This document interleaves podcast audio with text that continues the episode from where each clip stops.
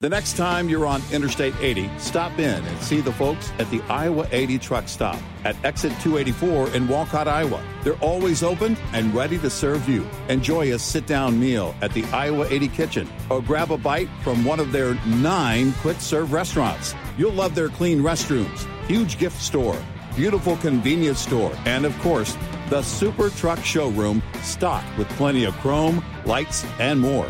While you're there, don't forget to visit the Iowa 80 Trucking Museum next door. It's free. The entire team at the Iowa 80 is very excited to celebrate 60 years with you. They look forward to being your home away from home for another 60 years. Sending you a giant thank you from Iowa 80, the world's largest truck stop on I 80, exit 284 in Walcott, Iowa. Iowa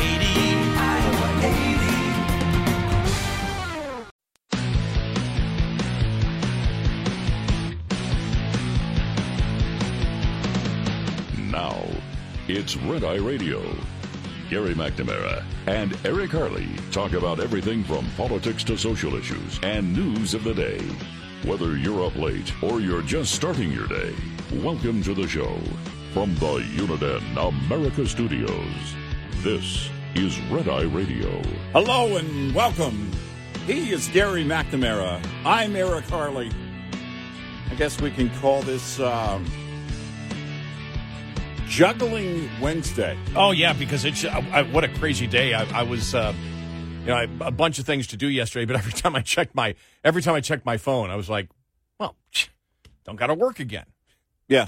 Right. Another one. Don't have to work again. Right. Don't, Yeah. even, don't even have to try to find something to talk about anymore. Right. I did see uh, uh, a number of media outlets uh, trying to come up with, uh, you know, what what to uh, what to call uh, uh, Travis Kelce and Taylor Swift, Hmm. and they were trying to relate it, but we haven't. We, I, you know, I uh, we we call that we called it first. Yeah, Uh, trailer. You know, yeah, trailer. Not just like Ben Affleck and and um, Jennifer Lopez. Bennifer. We came up with trailer first. Yeah, we did. And since all the talk is about it is all garbage, Yeah. we have come up on the show with our own trailer trash update. Yeah, and and I look forward to it. Um, I, I think in two years when and uh, when uh, Taylor Swift puts out her anti NFL album, uh, breakup with an NFL player album, she'll probably have trailer trash on there. I, will- I have to tell you, our our friend uh, our friend Richard, Yeah, a great uh, financial analyst, mm-hmm. uh, radio guy, also down in uh, Houston. right. He he already came up with the song. Oh yeah, And listen, well, and and uh, the uh, sexual innuendo that you know the the, the Yeah, song was yeah. always. Uh, she always ended up in the end zone. ah, It's like- I see. It's like- I I'm see. like, oh my. Yeah. like- and well, and- let the jokes and memes begin. I guess they probably already have. oh yeah, well the the what what I love is uh, just uh, some of the um, how you know social media is looking at. Let me here. This is Sean Davis from the Federalist. This is a tweet out yesterday. Taylor Swift is dumb and her music sucks. That was the one I was telling you that off the air, and it was I I I didn't read the article uh, that he had attached to it in the in the uh, Mark in Hemingway, yeah, which was Taylor Yeah. Swift's popularity as a sign of societal decline. Audiences and elite tastemakers have decided Taylor Swift's narcissistic lyrics and cliched music are a cultural triumph. Well, so is the public. Yeah, right. You know, a significant portion of the, the, the public. As you and I have said, I don't get it, but I did realize, and I, I let's be fully honest. When I got to my 50th high school anniversary earlier this year, Uh-huh. for about two weeks, I said, let me go back to 1973 Yeah, because so many of the songs that you listen to bring back this nostalgia. And there are some great songwriters that came out of that era. You know, I- Jacks. Yeah, that's what I started thinking. I'm like, yeah, but as I went through 72, 73, because I decided to go through both of the years because that was, you know, September 72 to, you know, June of 83 was my senior year. yeah, So I went 72, 73. there was a ton of garbage. Well, um, by the way, uh, the older you get, and we all get older, but the older you get, and the higher the number on the reunion, high school reunion, I think there should be a lower number of death related songs, like Seasons in the Sun. We can't play that. What about Bob- Goodbye, my friend. It's hard to die with a bunch of old people in the room going, what? What? What? What? What did the doctor say? What? What's What's going on here? What was the other one? Bobby Goldsboro not watching Scotty go, grow. What about the one where his wife or girlfriend dies? Sonny. Sonny, yes. Yeah. Look how big the tree is grown. That's I, I only remember Yeah. that one. Oh my God! but remember, we also had Gilbert O'Sullivan. Get down, get down. yeah, I didn't. You're a bad dog, baby. Yeah, na, na, na, na, na. That that came up, and I'm like, God, that was horrible. I was gonna say. and then don't forget, Hmm. because he's actually around from, and we actually talked about it at our at our at our uh, high school reunion. Yeah. because he was from around Western New York, uh, and it was um, uh, oh uh, Clint Holmes, "Playground in My Mind." Oh my gosh! My Yeah. name is Michael. I have a nickel. Now, I don't think any of those songs were definitely were in any way you could say narcissistic, but they were extremely irritating. Yeah, I just didn't want to listen to him. I but I remember uh, when we moved to San Antonio. Uh, my mom was trying to make friends. We we did not live on base, and so my parents had bought their first house. I didn't know it at the time. This was their first purchase of a house, and so they were making friends in the neighborhood, you know, the whole thing. Uh, bring over a bunch cake, cake, and you know, hey, we're new to, or they would come over, hey, welcome to the neighborhood, kind of thing. And she, my my mom had this one friend, and she was always playing music, always had music. I don't know if it's a radio or a record player, I don't remember. But it was the most depressing music, and it was the music of the time. It was the I, I do remember that it was the songs of that era. So it tells me that eh, it probably was a radio. And it was so depressing. And I remember being a kid like, man, I got to get out of this house. My life is going to change if I don't. I've got to I got to move on from this. I don't think I want to be your friend. Your music is crap. Give me some Judas Priest. Is Black Sabbath are they together yet? What's going on? I need something. I need something fast and heavy. Let's go. Wow. Oh, so, I mean, it, it was, and I, I did like, because a lot of the conservative magazines were just going through the headlines. And Mm-hmm. that's what, you know, look, there's always going to be crap music out there. And sometimes Mm-hmm. the public is attracted to a lot of real crap music. Oh, yeah, yeah, Popular yeah. music at times can be pretty crappy. Yeah. Uh, and, you know, we've always had fun and said, look, people like what they like and it brings nostalgia in.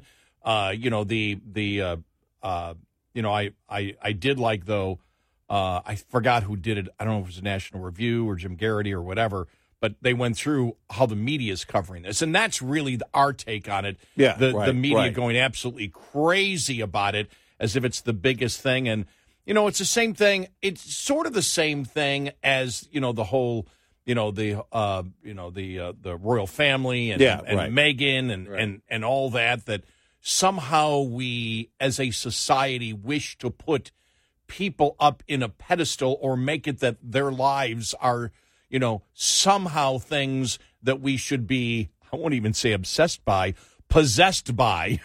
Yeah. you know, and no, it's just no, like seriously, that's like- a, that's a better word. you know, come on. Taylor Swift does average pop songs. Yeah. Uh, Travis Kelce blocks and catches a football. Yeah.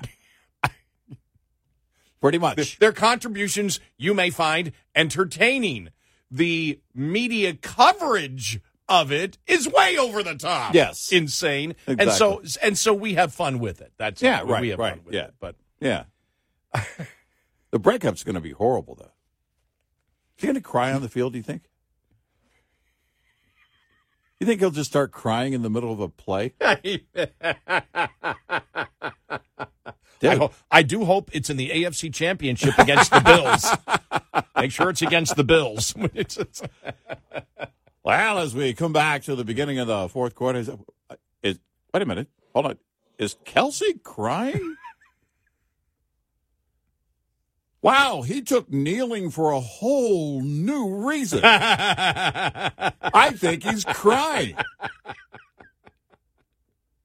Kaepernick is like, "Are you kidding well, me?" that I said that. Yes, I said I would rather. I go. Why can't we be? ta- if we're going to talk about the NFL, you know, I'd rather talk about Kaepernick. I wake up this morning. Yeah. There's there's the there it is. The letter Kaepernick basically begging the New York Jets yeah, right. to even put him on their practice squad. I mean, that was even better than the than than the trailer trash. you Yeah. know, uh, uh, stuff yesterday. Exactly. It was like because it, it's Kaepernick that went the NFL. You know, basically the NFL. The owners are the masters. We're the slaves. Well, now by his own definition, he is begging the masters mm-hmm.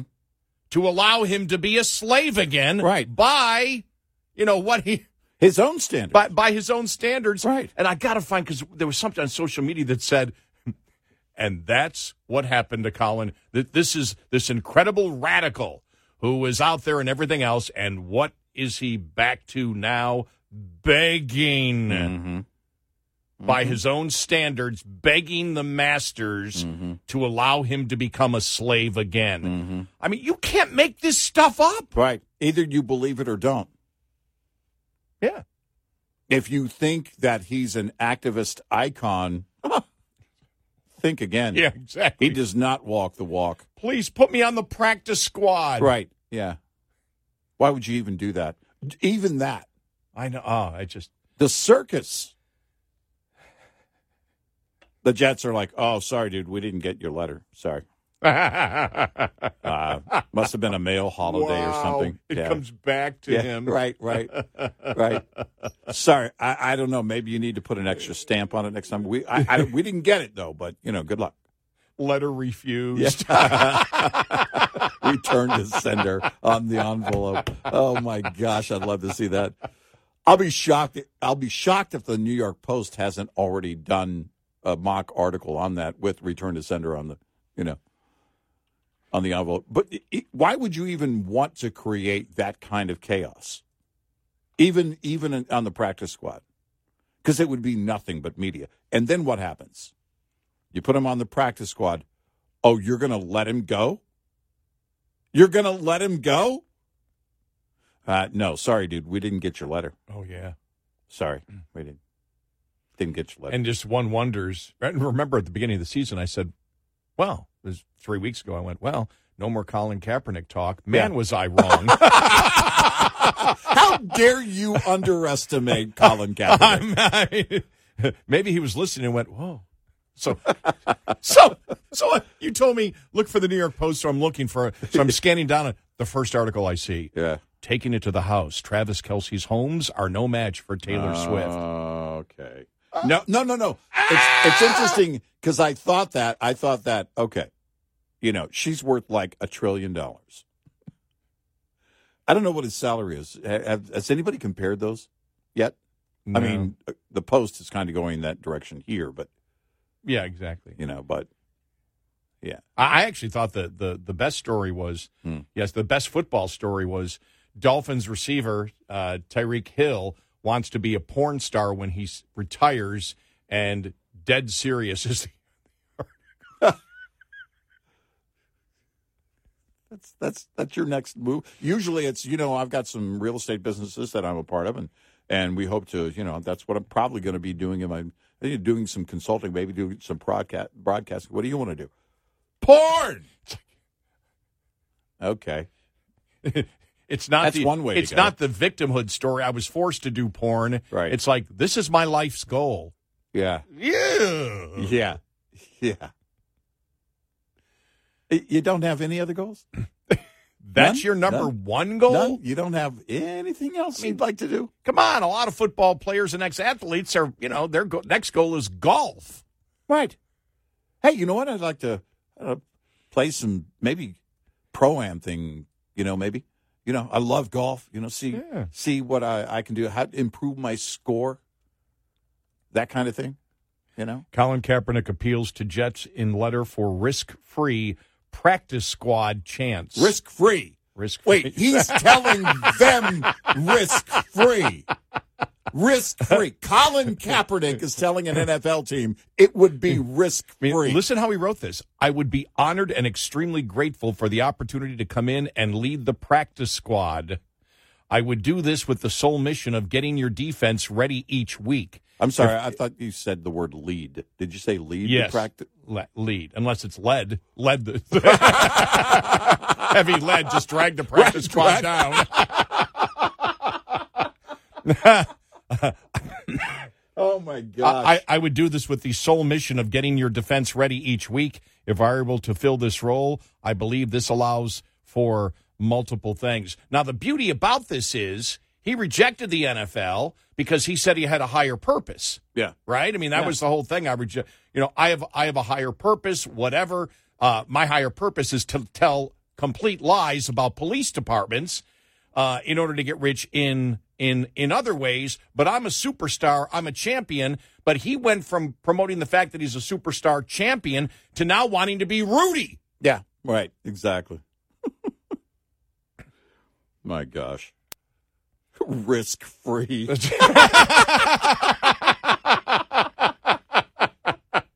well, you know the left. They just changed the definition of words or Yeah. phrases, and so risk free Yeah. must mean the opposite. exactly. He's Oh. telling them it would be risk free. That ah. he just admitted what the scenario is. yeah, he did. He just admitted he just lined out basically how this would all go down ahead of time. Risk free. What do you mean risk free? Wow. Wow. Yeah. Yeah. The the moment you open that door, because at And- some point you've got to close that door. Colin Kaepernick is not a starting quarterback. And by the way, the day that that uh, uh, story came out, the Jets signed quarterback Trevor Siemian to their practice squad. There you go. Who's his girlfriend? Dude,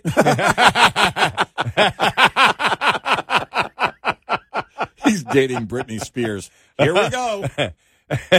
All right. 86690 Red Eye.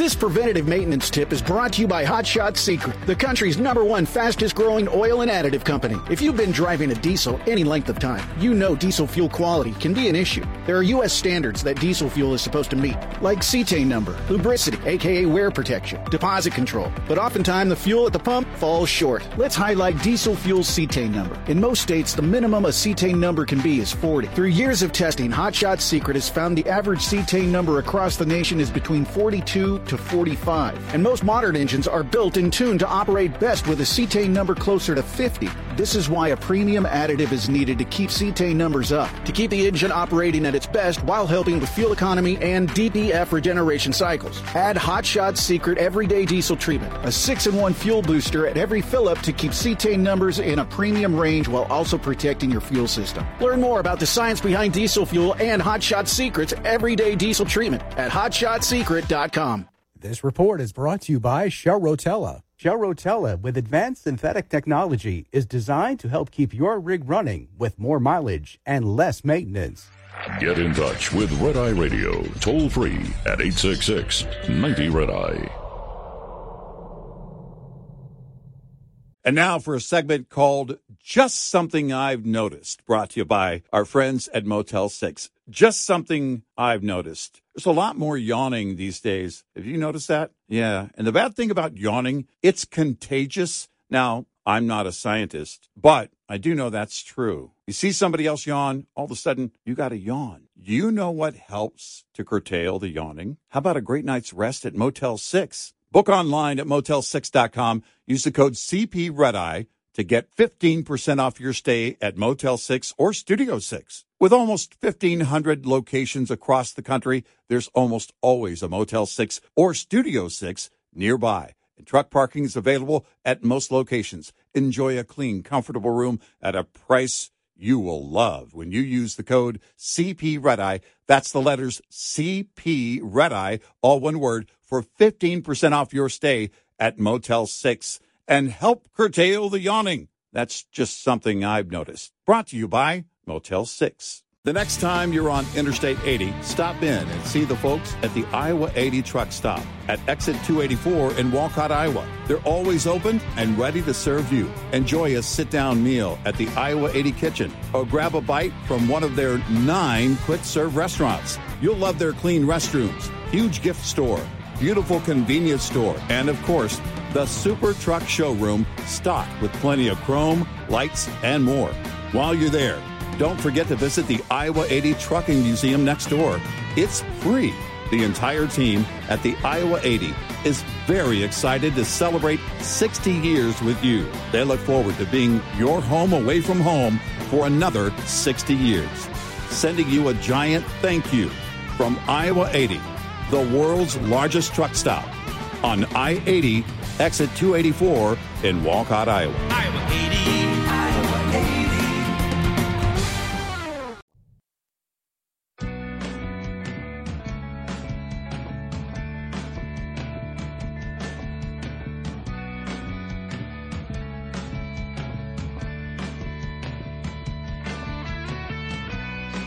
It's Eye Radio. He's Eric Harley, and I'm Gary McNamara. Coming up, uh, well, uh, Biden on the picket line for a couple of minutes. Uh, interesting, the, the, the story out uh, yesterday after uh, Biden was there. Uh, Shawn Fain, head of the UAW, said Trump doesn't need to show. He doesn't need to talk to to Trump, and he made it known. And we'll have the quote from Shawn Fain. He made it. He made the very clear. If you're a UAW worker listening right now, we know we have a lot of them. He made it quite clear his job is to take your union dues and kill your chances of surviving as a union. Yeah. He made it Yeah. absolutely clear yesterday uh, uh, on that, which is really an amazing admission because he said he, they're all for the green revolution, but it, you know the, the the transition has to be done uh, where it's you know uh, fair and the union does great, Right. which only leads to one thing: Yep. taxpayer subsidies of the UAW. That isn't happening Well, for any long period of time. no, no, it's not going to happen anytime soon.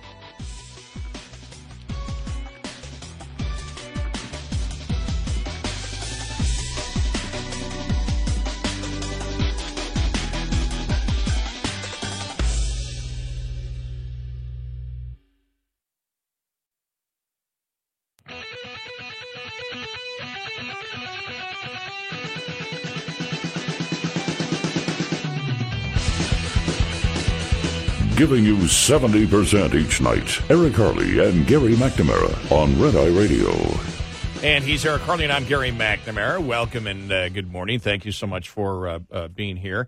I just uh, I just want to read this uh, one email that we got based on yesterday's show, which was I thought really a good show, and and people may have missed parts of the show, and, and that's fine. But it's like uh, uh, this is uh, let me see, Tony from Ocala, Florida, who wrote uh, uh, to me and said, I'm not sure whether uh, you had a problem with the fact that proceeds received uh, when selling concert tickets may be taxable, or a problem with the fact that the new law captures the information for the IRS about ticket sales. I could not ba- tell based on the discussion. But what is clear is that everything you were talking about last night has been taxable forever. People may not routinely uh, have reported ticket reselling in prior years, but it is and has been taxable forever. In fact, the general rule is you must report on your tax return all income from any source, including the $10 bill you found on the ground the other day. Uh, yeah, Eric and I were both suggesting that uh, people should not have to pay their taxes on income. Yeah. yeah. Yeah, I had a couple of responses uh, on that level. Uh, and, and I think we made it very clear. If you're making money, you have to pay taxes on it, and, and that's how it works. The difference is setting up this system here then requires those that are selling things on eBay or any other platform and not doing it for a profit. They're just cleaning out the closet. They want to list some things that they've got up there, and they're not going to make a profit on it. Now they have the burden of proving they lost money on it. Right, and and we had you know we we believe everybody should pay their their uh, their taxes. Look, when the Republicans and Trump increased Eric and Gary's taxes a few years back, Morons. I love that. and by the way, it's true. But and both Eric and I were in the same situation where there uh, uh, certain things that uh, business things that uh, that we were involved in became taxable. In order to give the tax cut to some, Yeah. uh, others Yeah. others had to pay Certain more. deductions went away. Right, Yeah. certain deductions, business deductions went away. Which Yeah, Ted Cruz. which which which by the way, why was he for that? Oh yeah, I mean that that was part of it, and he was one of those that was out there saying, "Listen, you're going to be able to do your you know your taxes on a postcard. Oh, okay. well, Still not doing it on a postcard. Well, well, the reason very quickly the re- the reason we were against uh, that we were against it is because that if you if there is a I'm I'll be generic here because I don't want to get into specific details, but if you are going to have a a a business tax to have a tax, and we said for Republicans to put forth uh, and tax things that. Uh, uh, that give a disincentive to create more wealth is a bad tax for Republicans to have. And the specific things that, that Eric and I were both uh, involved with, business deductions, made it so we can make more money and actually get into a higher tax bracket. hmm And if you do that, then everybody benefits that the creation of wealth, you know, there. But overall, we were for the tax plan. Just make it clear. But we looked and said, okay, we're we're we're against that. But here, no, everybody should pay their taxes. What we're talking about is the extra work created because of the income tax, because we and where government may go on it. And when you talk about our specific thing was the paperwork you may have to get involved with if you actually don't make a profit and have losses Yeah. and the paperwork and the verification that would be required uh you know for you when you know as we've stated we very clearly you know you I, my taxes you know for the most part has simplified over the years.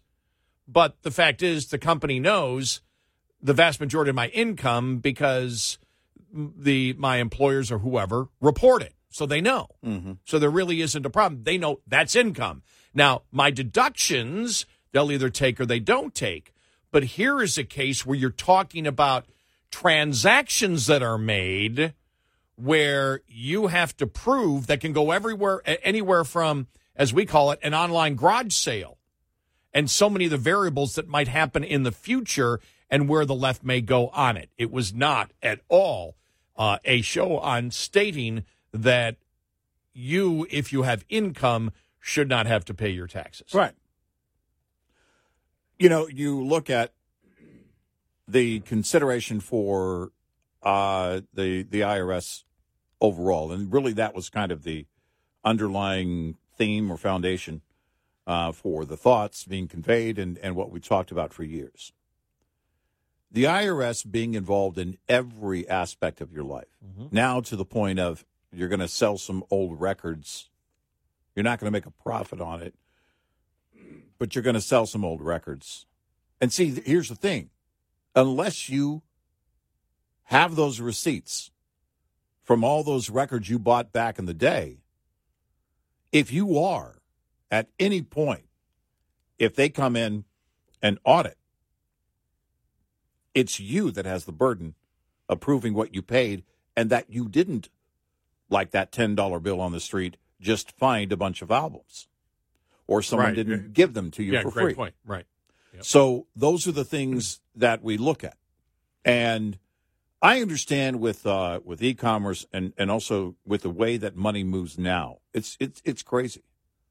The fact that I, I mean I love all the payouts that if I need to uh, send my sister some money to chip in for something we're buying for our parents or something.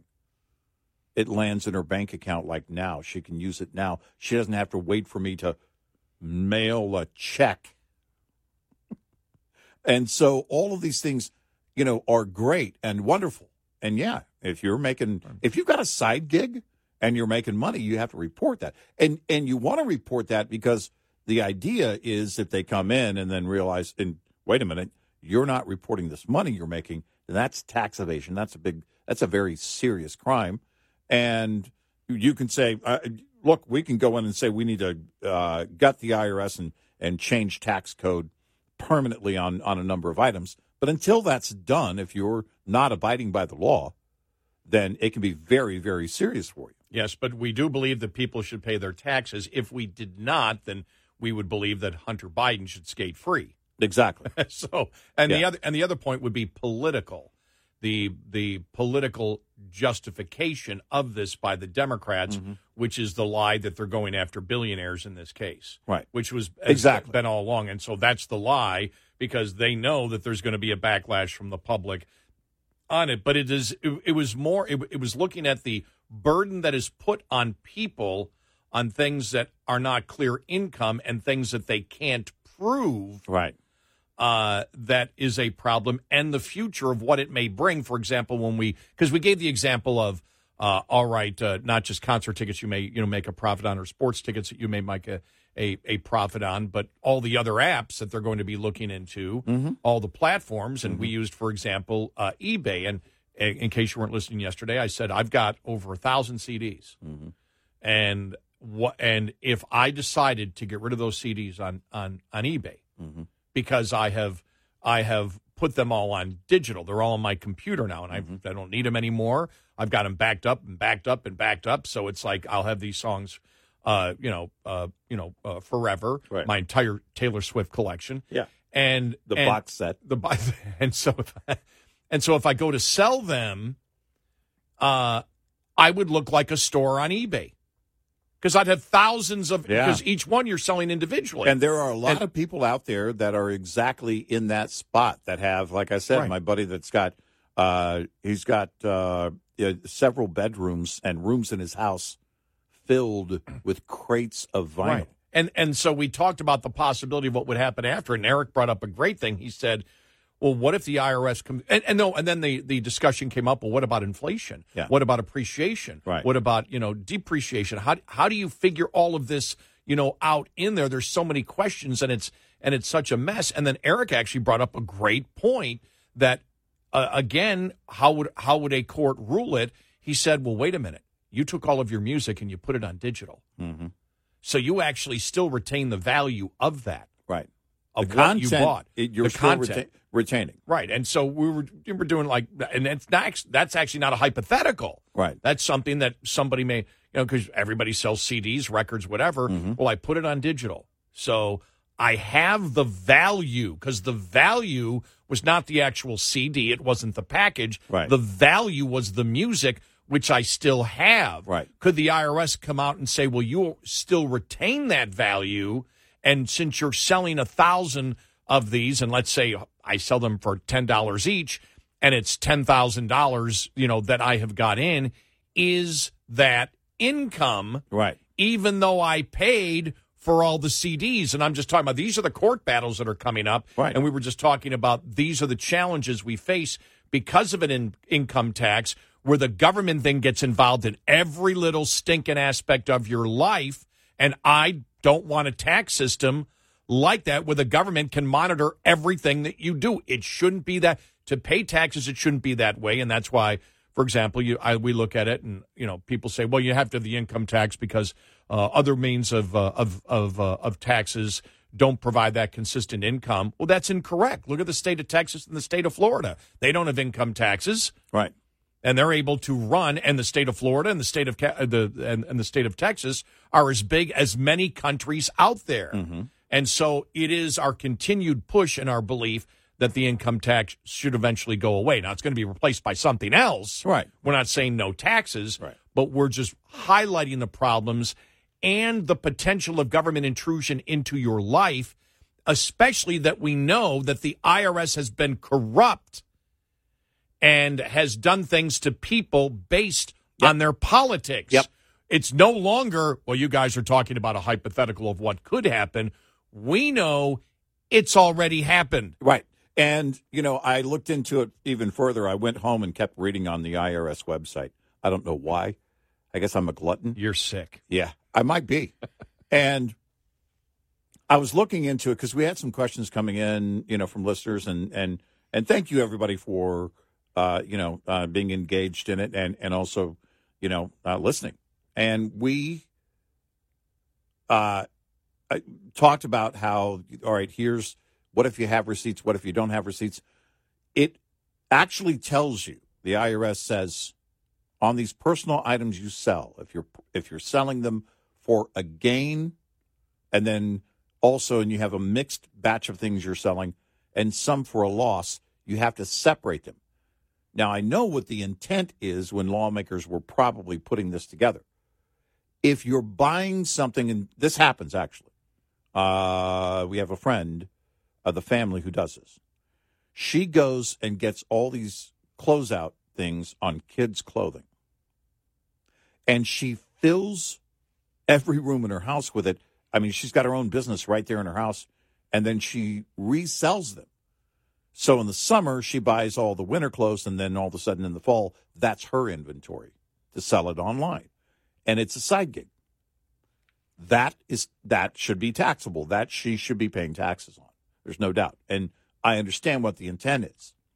But what we have a concern with is, again, your scenario. Well, I, I, you've got a collection. What about this? You know, you look at it and because you retain the content, you know, they might say, well, not only did you do that and you had $10,000 in revenue from this, this is a, a, a business. This is a legitimate business. You're setting this up like a business, and we're going to go after you. And there's the problem. And by the way, when I, I was to finish up here, I was looking at the website, the IRS website, and it says, look, it's gross revenue. It's gross revenue. It's not, it's the $600 of gross whatever is transferred on the on the pay app. Whatever's transferred on the pay app, you're going to have to prove that that wasn't a profit. Well, on the site it says if you get a 1099K form by mistake from one of the platforms or pay apps, you essentially have to reach out or prove that that was a mistake and you have to claim it. What if you're audited and you can't prove it was a mistake? Those are the problems we have with this. This is overreach by the IRS. 86690 Red Eye. We'll be right back with more Red Eye Radio with Eric Harley and Gary McNamara. Ryan Reynolds here from Mint Mobile. With the price of just about everything going up during inflation, we thought we'd bring our prices down. So to help us, we brought in a reverse auctioneer, which is apparently a thing. Mint Mobile unlimited premium wireless. Have to get 30, 30, bit to get 30, bit to get 20, 20, 20, bit to get 20, 20, bit to get 15, 15, 15, 15 just 15 bucks a month. So, Give it a try at mintmobile.com slash switch. $45 upfront for three months plus taxes and fees. Promote for new customers for limited time. Unlimited more than 40 gigabytes per month. Slows. Full terms at mintmobile.com. America starts the day with America in the morning. Pending home sales numbers, they tanked in April, but there Hi, are I'm John Trout, your host for the latest news, politics, entertainment, business, and weather. Octane Action in the Dust, a new film puts Our staff of correspondents provide a fast paced look at the world with specialized reports from where news happens. It's a bird. It's a plane. It's Amazon. Concise, accurate, and fresh each day. America in the Morning, the podcast, available wherever you listen.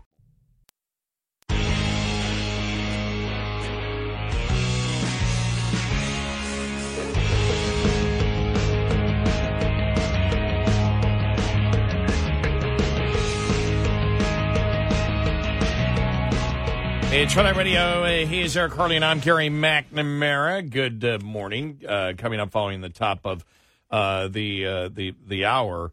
Not much analysis on that uh, judge in New York and his uh, decision on fraud uh, with the the Trump Corporation yesterday. We have so many different questions, and I can't find any analysis on it at all. Right, I haven't yeah. been able to find any type of legal analysis on it because we have so many different questions to uh, to, uh, to to ask and and question uh, about this judge as we do for all cases. Plus, Hunter Biden. They hacked my laptop. Uh-huh. I mean, this is just the most bizarre thing. Plus, the UAW and more all coming up.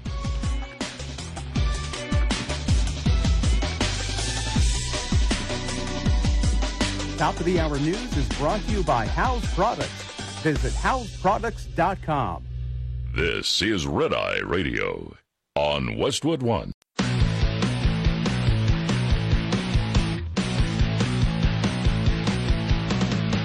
Now, it's Red Eye Radio. Gary McNamara and Eric Harley talk about everything from politics to social issues and news of the day. Whether you're up late or you're just starting your day, welcome to the show. From the Uniden America Studios, this is Red Eye Radio. All across the USA and around the world, we are Red Eye Radio. He is Eric Harley, and I'm Gary McNamara. Well, I never took a break during the top of the hour. Yeah. You, you and I having a, uh, a discussion yesterday, or yesterday, uh, just in the, over the last couple of minutes, uh, about the uh, the judge that uh, said that uh, uh, Trump uh, committed fraud in his uh, his real estate uh, dealings. Now, this is a partial summary judgment, which is the purpose of a, a partial summary judgment is to simplify a trial by ruling on some claims. Right. You know, so Yeah, there's still other things Right. that will be ruled on, and it's a non-jury trial that will proceed. And Letitia James is the Attorney General for uh, New York, uh, state of New York, and so she is uh, this going to be for, move forward with this the rest of this trial. But when you look at the judges, um, uh, this would be uh, a Manhattan Supreme Court, a Manhattan-based state Supreme Court judge uh, who basically ruled, and, and I want to make sure I get this uh, accurate here, uh, ruled yesterday uh, that Trump and his company are liable for fraud by misstating the true values of multiple real estate properties for years and thus grossly overstating the former president's net worth by billions of dollars. Uh, this is Judge Arthur Engoron, and in his bombshell, the word used here at CNBC, decision, also canceled the New York business certificates of Trump, the Trump organization, and the other defendants, including his two sons, or two of his sons, and in a lawsuit. Uh, this is this is part of the lawsuit by the Attorney General's office. The judge said he would appoint an independent receiver to manage the dissolution of the corporate entities whose business certificates he canceled. So every story that I have read on this in recent hours has something similar to the following. Again, this from CNBC. It's not clear whether Engoron's decision means the Trump organization and related entities will have to be completely will have to completely cease doing business in New York or whether the companies can be legally reconstituted later. And others were asking can he just take these companies and move them out of state? And a, a spokesperson for the attorney general uh, the state attorney general letitia james didn't comment uh, to CNBC. I mean, I, I don't know. There's going to be, I think, during the day on uh, Wednesday, a, a lot of uh, breakdown of this, and I, I'm looking forward to that because you and I have a, a ton of questions. We're going back and forth in in terms of what this is, what this is going to mean. But It's the same. What que- he's by the way, saying- just quickly, it's the same. It's the same questions we have because what the judge is saying he is guilty of is the same questions that we have. That is that actually fraud? because in granting partial summary judgment to James on the fraud claim, the judge found that Trump made false and misleading valuations for multiple real estate assets in statements to insurers and banks for years as he sought more favorable terms on insurance coverage and loans. Question number one Was he granted more favorable terms? And if he was, did the banks and insurers do their due diligence with appraisals? That's how it works. If you go, anybody who's purchased a home, refied a home, or whatever, you when you refinance a home mm. or buy a home, The bank wants to know exactly what that value of that home is right now. And they send an appraiser. When it comes to insurers, when you talk about insurance for real estate,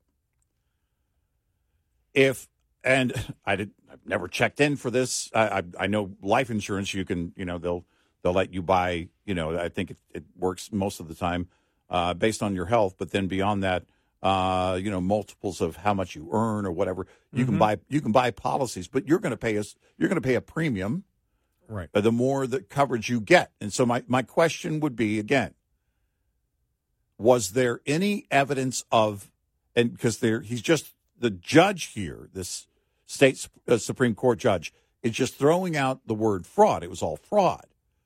Well, are you saying that his claim or claims now, and you said it happened, you know, for years, these claims, what was granted on the other side? Was he granted consideration blindly by banks and by insurance companies without appraisals? Right. Where's the damage? Where Who is was the damage? Who was damaged by the, the by the fraud when you talk about real estate? And and this was this is what was promoted from the very beginning, and our questions are still the same. When you when you throw and we've all you know we've talked about when we get everybody gets their property tax bill Mm-hmm. and you're fighting it all the time. Now, we've often stated that, well, wait a minute. what what I'm being thrown first off from the county as to what my property is worth, well, they're not right. Is that fraud? Right. If I, if I, whether I, I win, because I remember what the, the last time that, that I protested my property tax, uh, and I honestly looked at uh, I I looked at the comps and compared everything and said I can actually come up with this figure. Even though I thought well it really isn't that low. It probably is somewhere in here. I could justify it by comps. Yeah. All right? But part of me said eh, eh I'll take the gamble here. I can justify it by comps but I really don't believe that you know I believe it's somewhere in the middle is where it should be. Well I lost 2 to 1 Right. which means and and there's no in between. It's either the lower number or the higher number. You don't get they don't sit there and go well we'll put it somewhere in between. Right.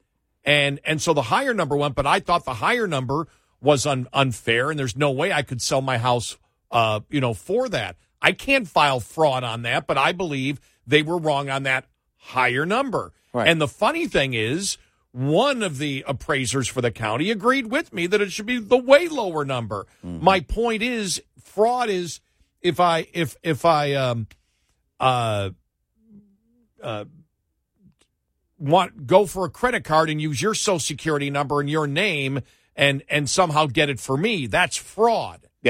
Uh, if I- you go to get a loan against uh, an asset that you don't own and claiming that you Right. own it, right, that's when you don't, you know, if you rented a house and then you wanted to get a loan for it, I mean, but here's the, here's the thing.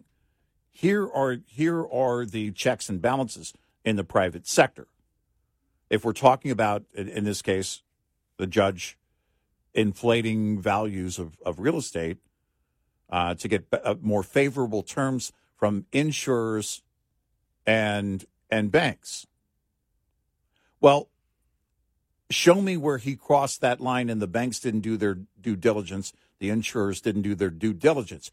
Because then I would argue, well, they went out and, and took a great risk in terms of, you know, the risk they take every day with and and that would be a risk, by the way, to shareholders if it's a publicly owned company by granting loans, not doing their due diligence. But I haven't heard any private I sector bank I haven't come out ever. and say we were ripped off by the Trump organization. this is now a- you you may get Right. that. I'm talking about right, Right. now. Right. You haven't heard That's any of that it- all, all all across the board. That's what we're asking. and if they were, then did they not do their due diligence like all of us have to go through when we try to get any type of loan? Were the favorable terms even granted? Because the way that it was, you know, in an effort to get more favorable terms, were they granted or not? Did he say that and repeatedly get turned down in terms of those favorable terms? Was there a measure uh, a measurement? Can you say that you know? Uh, well, we believe that's his attempt was clearly to get more favorable terms. Where, what? Where are the banks again? Like you said, where are the banks and insurers saying we believe we were damaged because that's much greater risk, and we believe we were damaged because he lied to us. That may exist somewhere, but it's not brought up. And if it had been to this point, I would think that a New York State Supreme Court justice would show that, and that especially the Attorney General Well- of the well, state of New York. let me ask you this. demonstrate that in their lawsuit. If it was all favorable terms, which means more income or for you, would not the IRS that's constantly auditing Trump not have flagged some of those things a long, long, long, long time ago? I would think so. I would think so.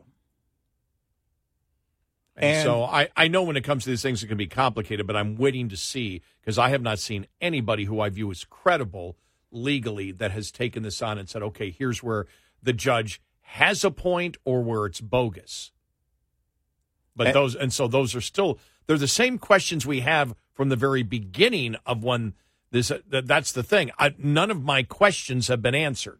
Because again, when you know he sought more favorable terms, was he the first question? Was he granted more favorable terms? Second question would be why or what due diligence did the banks do and were they defrauded during that due diligence? If the bank showed up to a property that he was claiming or something and it wasn't part of that property or something like that, where the appraiser shows up and the appraiser is just walking around with a clipboard or whatever and he's saying well this this is part of it and that's part of it. You know okay demonstrate that then.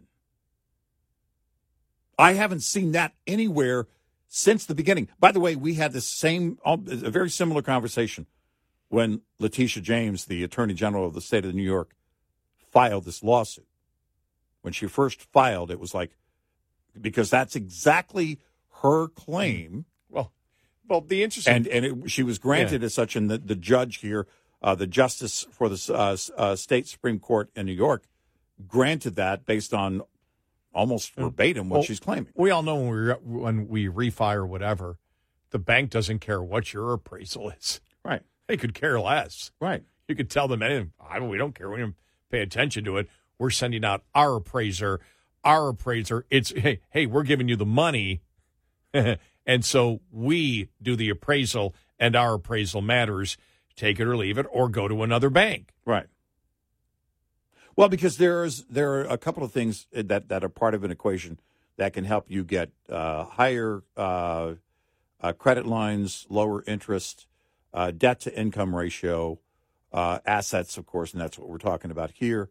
Uh, then, unlike a, a home loan on a, a you know much simpler level uh, for most of us is the loan to value ratio, and the loan to value ratio is important because then they charge you uh, primary mortgage insurance if it's over 80% loan to value ratio the, the loan if it's above that and you you borrow 90 i think during the um, uh, during the entire uh, uh, uh, prime lending thing uh, uh, or subprime lending thing it was you know 95 or 100% for some they would loan up to 100% of the and but you pay mortgage insurance it's an extra payment every month.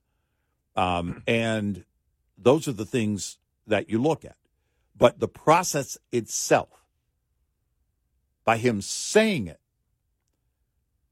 demonstrate where the damage is. Because if the banks never granted more favorable terms and where is the claim And if it went on for a significant period of time, as the judge is saying, and no banks ever said they were damaged after repeatedly loaning him money Right. over and over and over again, mm-hmm. then where's the fraud if Where's nobody damage? is damaged? right If there's no victim, where's the fraud? right 866 90 Red Eye This owner operator driver report is brought to you by Shell Rotella. Shell Rotella with advanced synthetic technology is designed to help keep your rig running with more mileage and less maintenance. Managing time is key. Successful owner operators know that simply running hard is not enough. If it were that easy, anyone could do the job and expect the profits to roll in. It generally pays to slow down. There is a trade off in higher costs, not to mention the increased risk for driving fast. If driving slower takes time away from you, you could find some of the ways to get it back. Never take time off during the last two weeks of the quarter or the last week of the month when freight typically is abundant.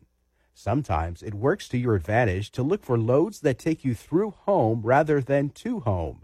The latter can interrupt your revenue stream and require additional time to get back up to full speed again. This report is brought to you by FPPF Fuel Power Max. Coming up, more with Gary McNamara and Eric Harley. It's Red Eye Radio. Are you into weird, spooky, and strange history? Horrifying History tells you about the side of history that people don't normally talk about. We tell the tales of haunted places, infamous true crimes, unsolved mysteries, the paranormal, and then we look to history to see where the truth actually lies. Want to get spooky with us? Horrifying History, part of the Believe Network. Just search B L E A V on YouTube or wherever you listen.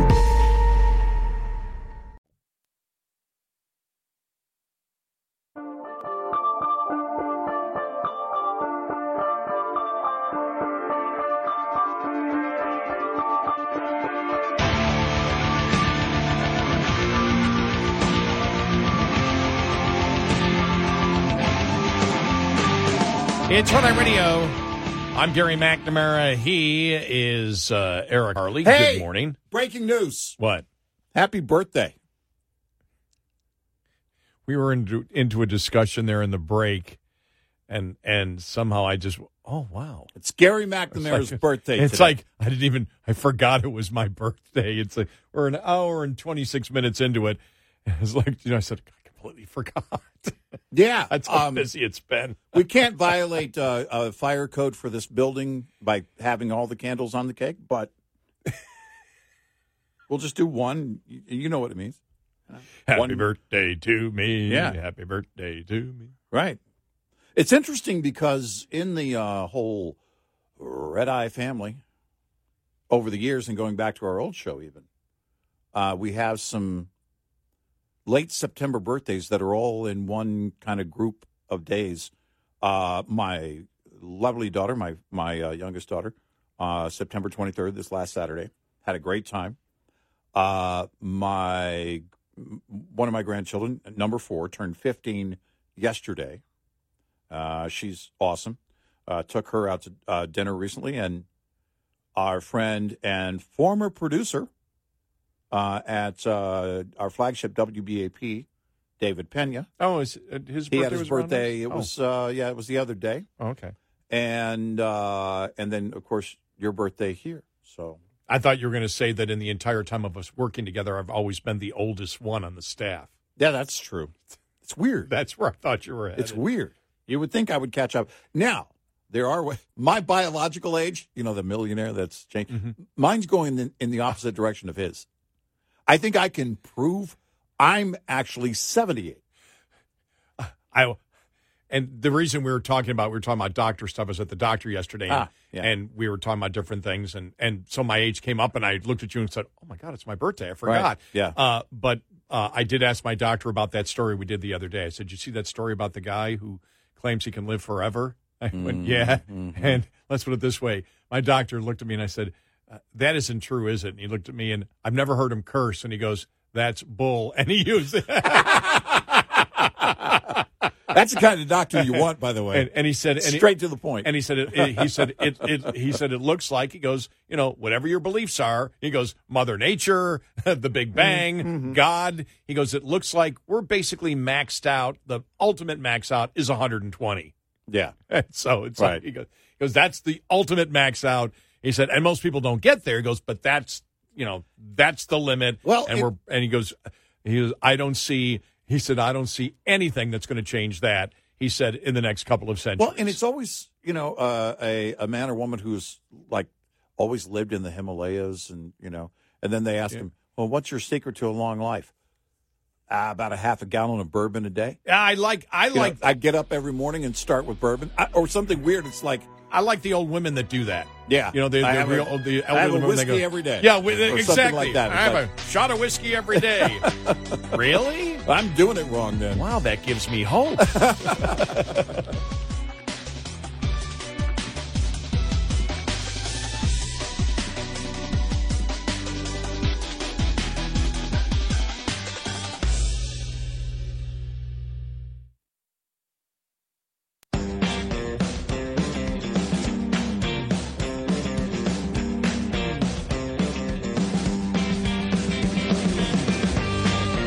listening to Red Eye Radio from the Uniden America Studios.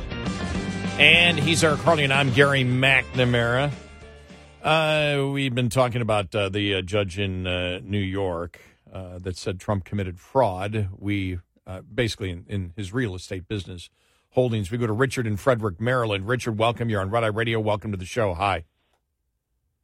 Hi, and happy birthday to a fellow Libra. Thank you, Richard. Appreciate it. What's up? Yeah, mine mine's on Thursday. All Um, right. Happy birthday to you. Thank you very much. I work hard to get to this stage. um, we all have. what, what's up? I'm trying. I'm, I'm trying to uh, a couple things. I'm trying to figure out who filed the original complaint with the Attorney General's office in order to start the investigation. The Attorney I mean, General. what financial institution. Yeah. Well, yeah. So no they're- financial institution has been defrauded. That's that. That's our question. It's not a complaint by anyone else other than Letitia James, the Attorney General for the state of New York. This is a file. This lawsuit filed by her. Yeah. And Yeah. my other question is, my other question is, if the Trump organizations are paying their bills and they're up to date, and there's no, again, no complaints from other financial institutions on delays of payment or anything else, what's the crime? Right. Well, you know, you just made me think of something. If you're looking where some uh, private entity or bank financial institution would have sued Trump for fraud, it would have been during some of his bankruptcies, would it not? Yeah, I mean there there Correct. are there Yeah. are a number of of, of uh, I guess different uh, uh, uh, transactions or or periods where you could look into it and say and, and again because we don't know this is this is why this reeks of something that is again an overreach by uh, by the the attorney general and also uh, an overreach in the judgment by the judge the justice in New York but this is a you know a very simple scenario with the information we have at the moment. It's a very simple scenario to understand and brings up a lot of questions. The judgment itself, the claim and the judgment bring up a ton of questions here. Where is the claim by the banks or insurers that, hey, whoa, we took a greater risk because he lied to us? We gave him favorable terms because he lied to us. There would have been a, a greater uh, uh, scrutiny, risk assessment, different rates involved, and he damaged our, with insurance, he damaged our earnings. Uh, the banks, same thing with, um, because you know, you would pay your premium based on Mhm. what the risk might be. You would also pay your premium. Anybody who knows, uh, you know, if you live in, uh, uh, if you buy a beach house, you know, you're going to pay for that storm coverage, right? Okay, these are the things that add up to your premium. The same thing on, on insurance. The same thing with banks. Well, if it's a greater risk, because we believe your wealth isn't as high and all of these items are a concern, then we believe your ability to repay or the likelihood of default is going up or the ability to repay the loan and and uh, and meet all of these uh, covenants is going to going to be greatly compromised. We assign a greater interest rate to it, and th- where's that claim? You know, I, I need to see you those know, I, claims. I remember when uh, the last time that I, you know, filed my my uh, property taxes, and I was in there, and And I just said, yeah, but I do the other comps here, and it doesn't, you know, per square foot, it doesn't, you know, doesn't, it doesn't, doesn't fit here at all. Right. They go, yeah, but those homes are a little bit bigger than yours. I go, well, how does that affect the square foot? Right. You know, feet. Right. You go, well, because if you have a smaller home, yours is worth more per square foot. foot. I said, why? He couldn't answer the question. Right. And I understand it's true, but to me, I'm like, well, why? I mean, there's so many things you could look at. You go, Well- that's unfair. Therefore, you know, you're not telling me the truth. You, you know, truth because of it. Now, when he said, for example, I've got the moat. Mm-hmm. Yeah. You know that I have the moat around my house, well, the, the pool, and that I have nobody behind me. The view know, that you have. the view that I have. Well, that you okay, That goes back to location. Right. That that's location. And I can say, okay, that could make sense. But when he just said, well, no, your house is smaller, therefore you pay more per square That's foot. and and uh, I I'm I'm not a, a tax assessor, never have been, but the, generally speaking, that's not the case. Now, depending on the materials used to build the house, the amenities, the Yeah, age of the yeah, house, yeah. it is going to be higher per square foot, and it also is also the current market, you know, of what the cost is per Right. square foot. Uh, They, you know, there's consideration there, but simply because it's smaller, I've never never heard that And- before. and- I, I could be wrong. Yeah. I could be learning something. So yeah, I- and, I- and when and when I heard that, I went, well, you don't even know why. Well, Yeah, if you're saying right. that, Yeah. Are you you know? And, and so I'm I'm thinking just because we're talking about fraud, well, isn't that fraud? If you can't if you can't tell me why I have to pay more, right, right, and you just say that's the way that it is, you know. If you can't answer my financial question, is that not a form of fraud? right, right. You know, and and that's it. morally. I'm not saying Right. legally it would be. Well, because but, but morally, I, I think the impact here that's that uh, you know in terms of the political mot- motivation by Letitia James, uh, uh, the Attorney General of the state of New York, and and and quite possibly by the the judge here, is the political motivation is to go in and undercut and try and show to the world. See, he claimed, and this has been going on for years, that Trump claims he's worth this many billions, and he's actually only worth this many billions. I forget who it was. Was it Forbes or Fortune or one of the publications that said, "Oh, he's not worth ten billion. He says ten billion. That His is- net worth is only worth two or three billion No- or whatever nobody, it was." Nobody cares about that as a topic. I, I yeah. thought, isn't that Yeah. so 2015? It is. You know, I want to let's go to Reading, Kansas City, because he's bringing up something that you brought up off the air. Mm. We just haven't talked about it on the air, but you specifically asked this question. Red, welcome. You're on Red Eye Radio. Welcome to the show. Hi. Thank you. Uh, good morning, guys. Uh, happy Hey. birthday and all that. Thank you. But uh, my question is jurisdiction. What gives a uh, state judge in New York the ability or the right to assess somebody's worth in other states? Right. Trump was complaining today that this judge said Mar-a-Lago was Yes. only worth 18 million. Right, right. We failed to mention that on the air. Yes. Get to assess Right. property in Florida. He doesn't. He doesn't. He has no jurisdiction there. And so this is one of the uh, concerns by the Trump attorney is that, you know, this is complete over, overreach and, and the whole thing. Again, I think there are many questions about this. Uh, the, look, the next stop is going to be on this on the decision that came down yesterday. The next stop is the U.S. Supreme Court, right? District.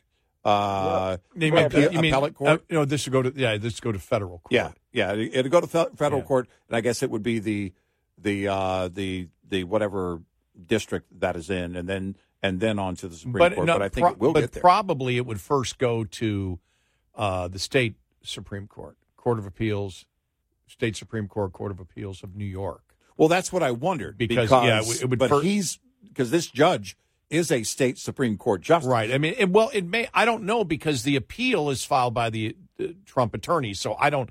This case is so biz- like all the everything we talk about is so bizarre. Yeah. I don't know. They may sit there and take it directly. Parts of it they may take to appeal to the state. Parts of it may they they may take it to a federal court. Yeah, They thanks- could they could do the call. they could do both on there. Yeah, I maybe because yeah, that was weird when it's like, well, what are you dealing with Mar-a-Lago? How yeah, can yeah, you don't have I- the jurisdiction here, and neither does the Attorney General of New York. Now, any damage that was caused to any other entity or persons inside the state, you got to show where that damage is. And she can say his entire portfolio, which included properties outside the state of New York, but there is nothing that, there is no remedy other than what they're trying to do here, what they said they were going to do, and that's take their business license.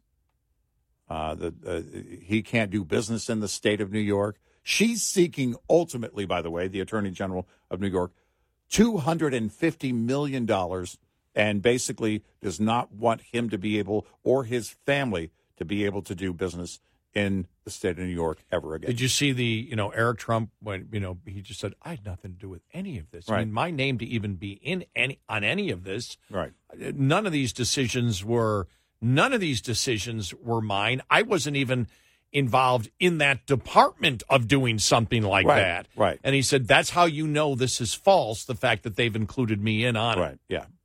No, I, I think this has a very good chance of being reversed. There are too many red flags in the decision itself. Yeah, I can't tell you if it's going to be reversed because I still don't understand precisely where the fraud is. Well, that's why. Because I, if Letitia James and this state court justice, Supreme Court justice here in the state of New York, both could demonstrate that fraud, here's what he did. He went in and committed fraud here, here, here. If you're talking general overinflation in an effort to get more favorable terms, again, we start with okay, were the more favorable terms granted? Who was damaged by that? Was there due diligence? What scenario are we talking about? Because due diligence would include appraisals from bankers and insurers.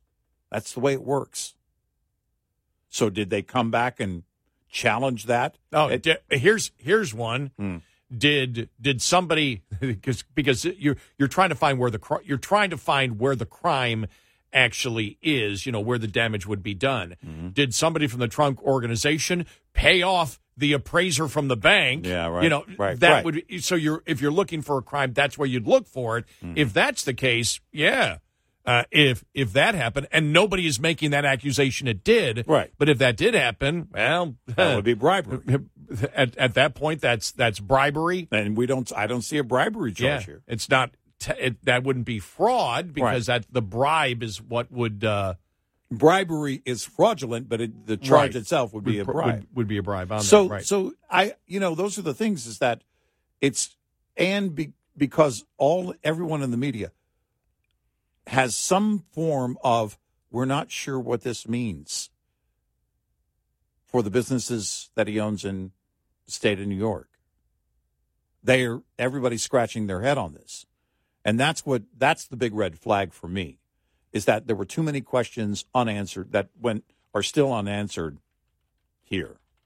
And no analysis from the judgment where you could say here is specifically and clearly where he broke the law. He lied about this property and then lied to appraisers or whatever.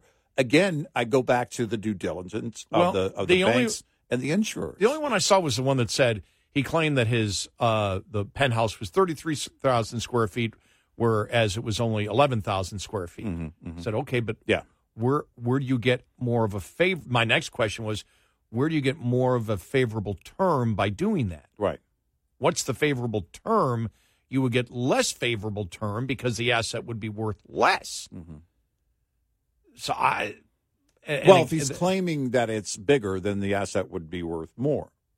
If he's claiming it's no he was times- claiming it was smaller Oh, okay. That's what All I right. saw. thought you were that- saying. Okay. that- okay, that- were that's saying how it was written in the article. Maybe, Right. maybe it was the opposite way, mm-hmm. but I read it. The one article I read was it was thirty three thousand feet. He claimed it was eleven. Okay. They may, that may have been part of this part of it was living area, and this other part was. Uh, oh, okay, business- yeah, yeah, commercial. be, yep, uh, Mhm. commercial Yeah. space. So Like I said, there has been no analysis. I've I've looked in the, of you know, the financial Mm-hmm. uh, magazines, whatever. I mean that that understand this, you know, probably a lot better. uh, Understand what the charges are based on what the actual law is. Well, and also and that's what you the charges, New York law. the charges, the lawsuit by the Attorney General's office is not new. No, no, Where- no, no. Where's the analysis on those charges? 866 90 Red Eye. Lines open for your calls. 866 90 Red Eye on Red Eye Radio. Um, this is really, this is really interesting. Uh, here it goes. In addition uh, to Trump, the judge found that two of his adult children, Eric Trump and Donald Trump, and two longtime Trump organization employees were also liable for fraud. Eric Trump, in a post on X, uh, said, We have run an exceptional company, never missed a loan payment, making banks hundreds of millions of dollars, developing some of the most iconic assets in the world. Yet today, the persecution of our family continues. Donald Trump uh, on X called the ruling nonsensical and uh, and asinine. Interest. This is just interesting. I mean, it really just legally. I, I want to see. I, I, I'm amazed that there wasn't any analysis on this yesterday from any really financial. Uh, Yeah. you know, uh, news outlet out there. Well, and to you know that, that's that's what it comes down to because again, as I mentioned going into the break, you know, of course the the claim by the Attorney General's office, the suit, the lawsuit is not new. It's been out there. The claims have been out there for a long time. Where is the journalism to find the damage done to bankers or the banks and the insurers?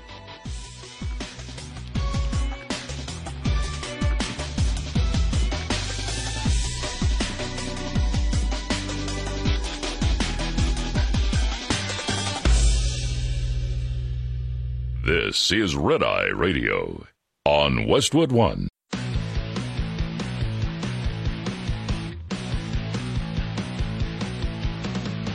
Now, it's Red Eye Radio. Gary McNamara and Eric Harley talk about everything from politics to social issues and news of the day. Whether you're up late or you're just starting your day, welcome to the show. From the Uniden America Studios, this is Red Eye Radio. All across America and around the planet, we are Red Eye Radio. He is Eric Harley, and I'm Gary McNamara.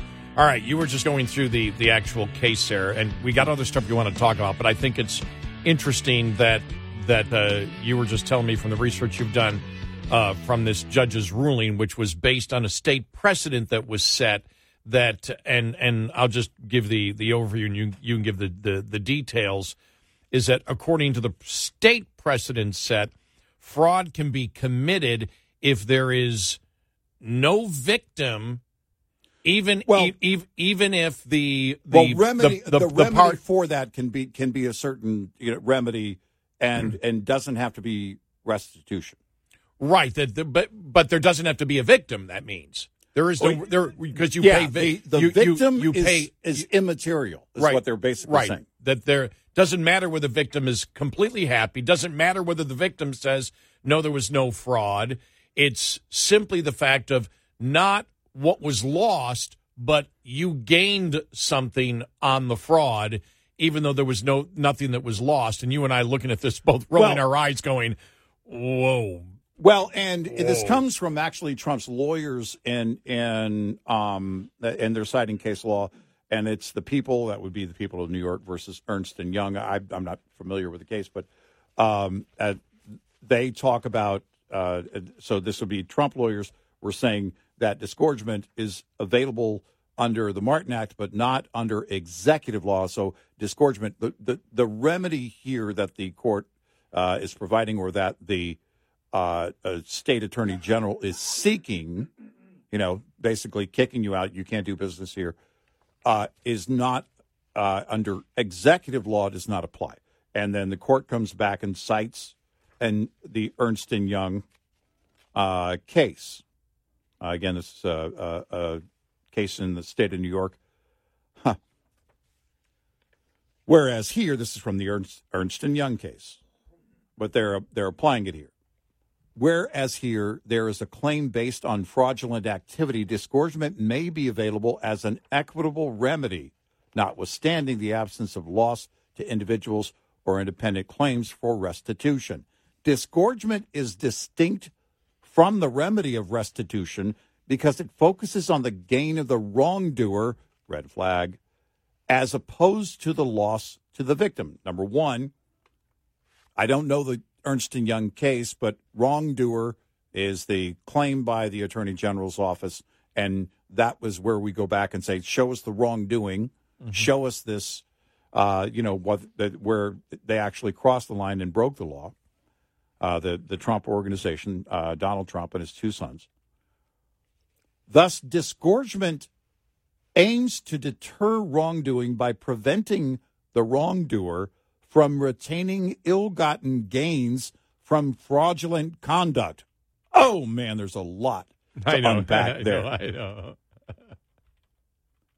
According, accordingly, the remedy of disgorgement does not require a showing or allegation of direct losses to consumers or the public.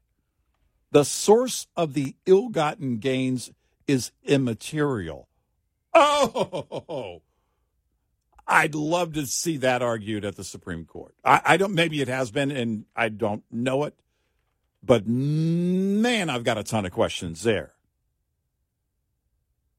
In other words, we can just uh, take your ability to do business here. All right. Let's again go back to the beginning. Show us the law that was broken and exactly where, what event where uh, that was unlawful. Because this is the thing. The court here is saying, the judge here is saying this went on for years. Uh, and that's, of course, the claim of the state attorney general in New York, Letitia James. Then you should be able to clearly demonstrate where they broke the law. Because when you say they misled, all right, there are checks and balances in the process of doing business. And especially when we're talking about this, in trying to gain favorable terms with insurers or bankers, appraisals are the key. And that's the question. Show me where, first of all, he was granted favorable terms. Because what they're saying is, yeah, well, uh, we can, uh, in, in terms of uh, uh, uh, this this remedy of, you know, taking his business license away for the state of New York, it's perfectly fine. We don't have to demonstrate that there was damage. Well, what they're what they're saying is is that it's still, for example, if you differ in appraisals, and you consistently you know you you have a pattern of, for example, lowballing your appraisal, even if the other side does the due diligence, mm-hmm.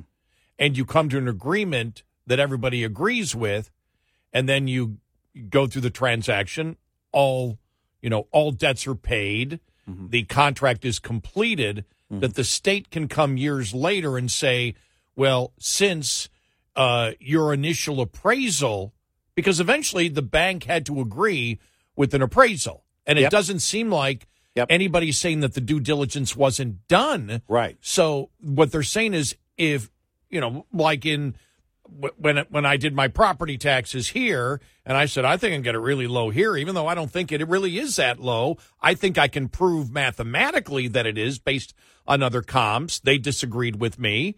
I actually got one. Well, one person, one of the appraisers did, but the fact is, I did in my mind think, okay, I am lowballing what probably it should be, but I think I can prove it by numbers. Is that fraud on my part?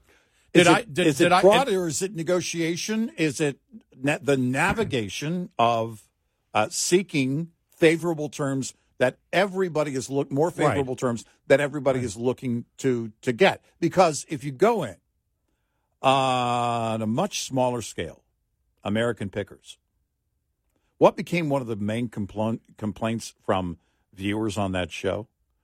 They'd show up at a barn where Farmer Brown has something that they eventually sold for 600 but bought it for, from Farmer Brown for $3. Right. They actually you could see where they started to you know, it was like, okay, well, maybe we just kind of, you know, throw that in. I believe both of those guys were were were fine. I don't have any complaints. I don't uh, clearly I don't believe that they broke the law, but that was a, well, you should have paid more for that and blah blah blah blah blah blah.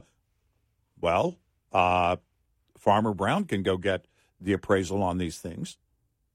He can he can seek someone from the outside Right. and say, "Hey, I don't know," or he could just say, "No, he said three dollars was fair." And by the way, maybe part of that was Farmer Brown going, "I like these guys. I watch them on TV. I really don't care about the money. I'd like to see you know this episode Right. on TV, and I'm I'm good with giving this for three dollars uh, because I really don't. It's not about the money for me." But if you look at this, I mean, because imagine how political this could get. Because you're talking about the negotiations where, let's say, Trump came in and said, and and way lowballed it, said, "I'm going to see if I can get an advantage here." Mm-hmm. I think that all these banks did do uh, due diligence.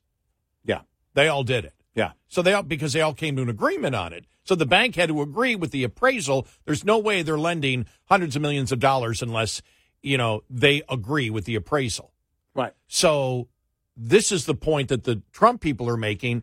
So even if Trump came in and said, I believe that this is what the asset's worth, and the bank said, no, we don't think it is, here's what it is, they come to an agreement on what it is, they write the loan that way. The Trump, because remember, they're talking decades this has gone on for. Right.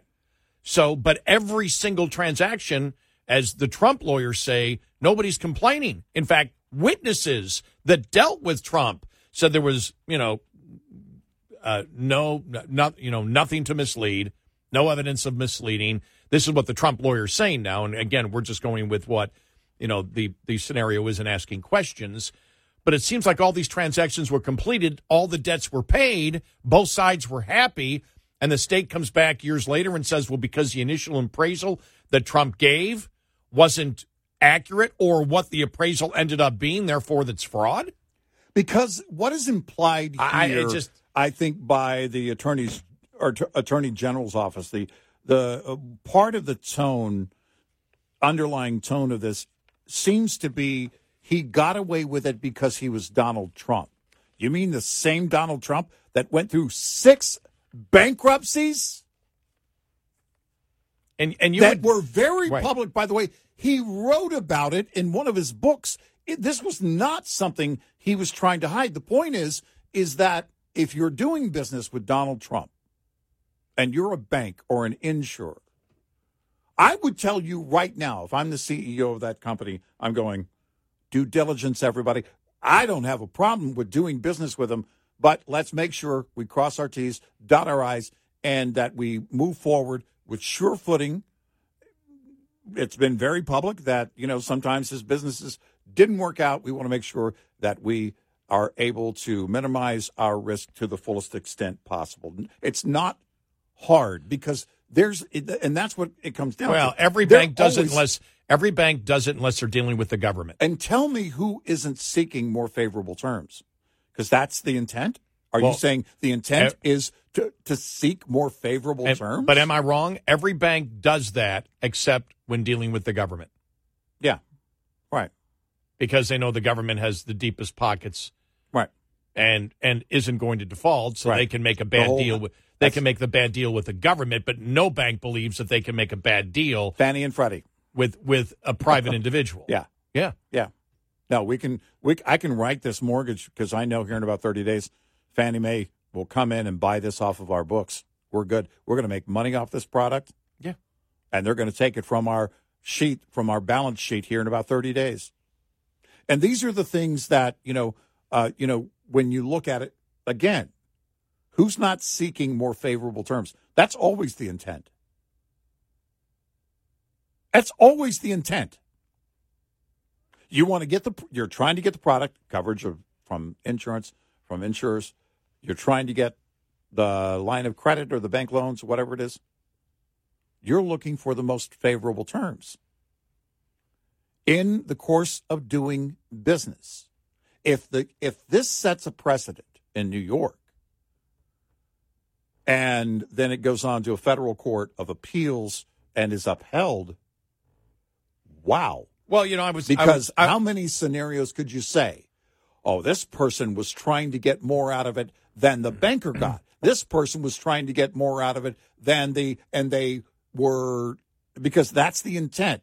Now if it's fraud, demonstrate where they crossed the line and broke the law. And and on, on real estate, massive commercial real estate properties, one of the the uh, things that I believe it was Accord who said, well, Trump was saying things like, well, I could sell it for a lot more because Saudi Arabia would buy it.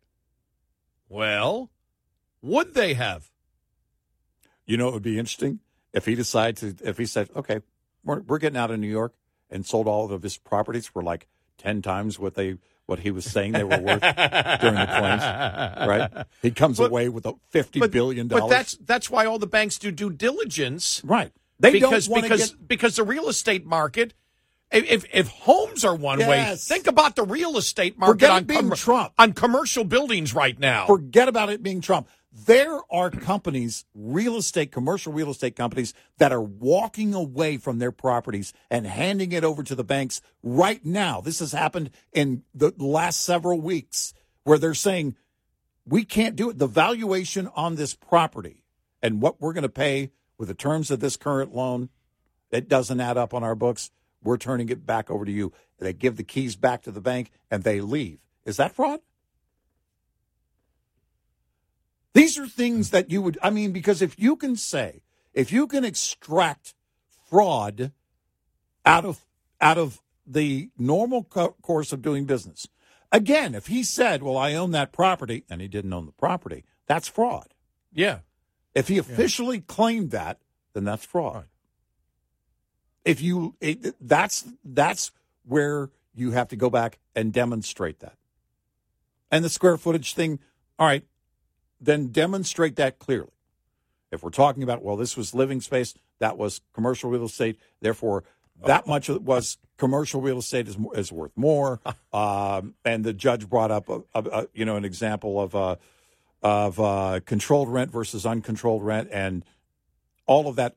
All right, but still, get back Well, to the lem- line, let- the let's put- law that was broken. Let's put it this way: if that's the law in New York, remember New York has income tax. Mm-hmm. If you attempt to negotiate anything and the state comes back and says you can't claim that deduction, is that fraud? Right. You claimed a deduction that's not true. You don't get it. Right. Okay, we figured this out. You don't use uh, 200 square feet Hmm. for your office. We're only give you we're only giving you 100. Right. Is that fraud? They're going to go after you because you were determined. Hey, what he said about the Saudi Arabia, I think you know they could, the Saudis could Right. show up and buy it tomorrow. You know, when a celebrity buys a home, then they buy it for five million, and then five years later they sell it for twenty. Their name sells it. Is that fraud? Yeah, the John Voight car. If I'm willing to buy John Voight's car for twenty million dollars because it was John Voight's car, did he commit fraud against me? John with an H. Oh no, the wrong John. Get out of the car. 866 90 Red Eye. Get in touch with Red Eye Radio, toll free at 866 90 Red Eye.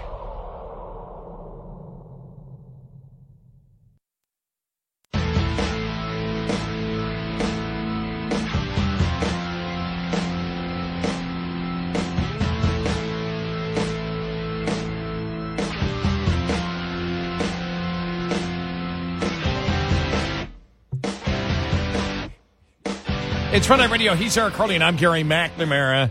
Uh, yeah. So, uh, by the way, when we said the John Voight car, that relates to a Seinfeld episode. In case people don't, Yeah. uh, a lot of times people don't uh, may may have never watched Seinfeld, and uh, Great- we we make episode. references uh, all the, uh, the the the time. And then we we had just talked about that. Then during the break, we were talking about the Canada Speaker Anthony Rota resigns Oh, after yeah. inviting the uh, the uh, the the Nazi.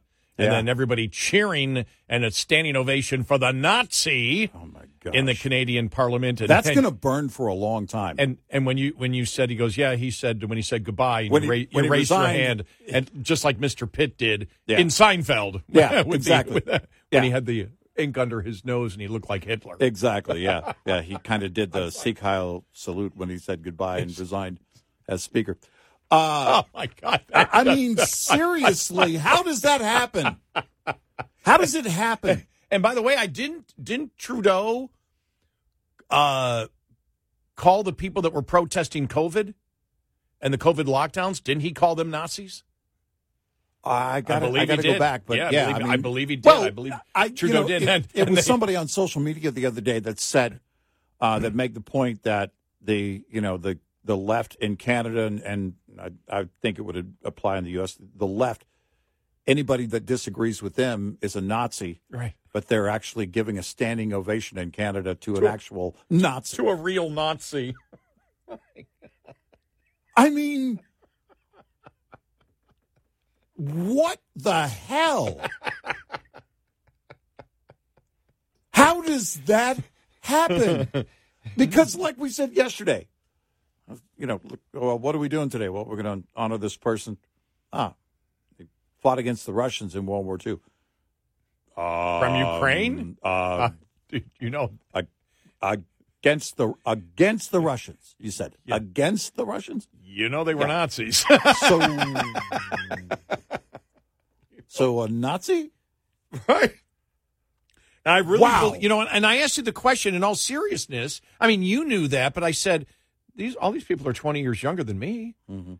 and so do they sit there and they have no idea what happened in World War II? Are, well, are we raising such an uh, ignorant, and even in Canada, such an ignorant bunch of people they didn't even know? Did revisionist history get so bad that we erased too much? Yes, that, that's a great question. Yeah.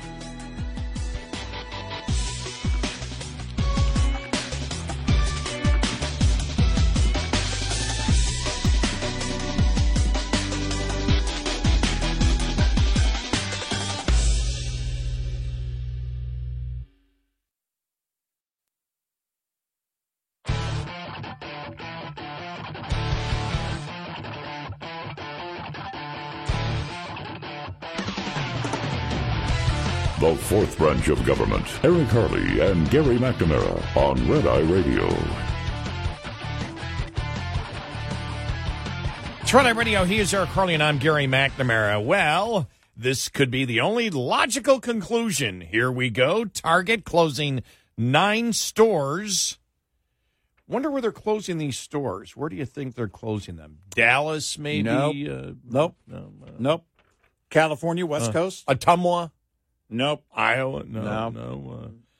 uh, uh, Target announced Friday that's closing nine stores in San Francisco, Portland, Seattle, and New York.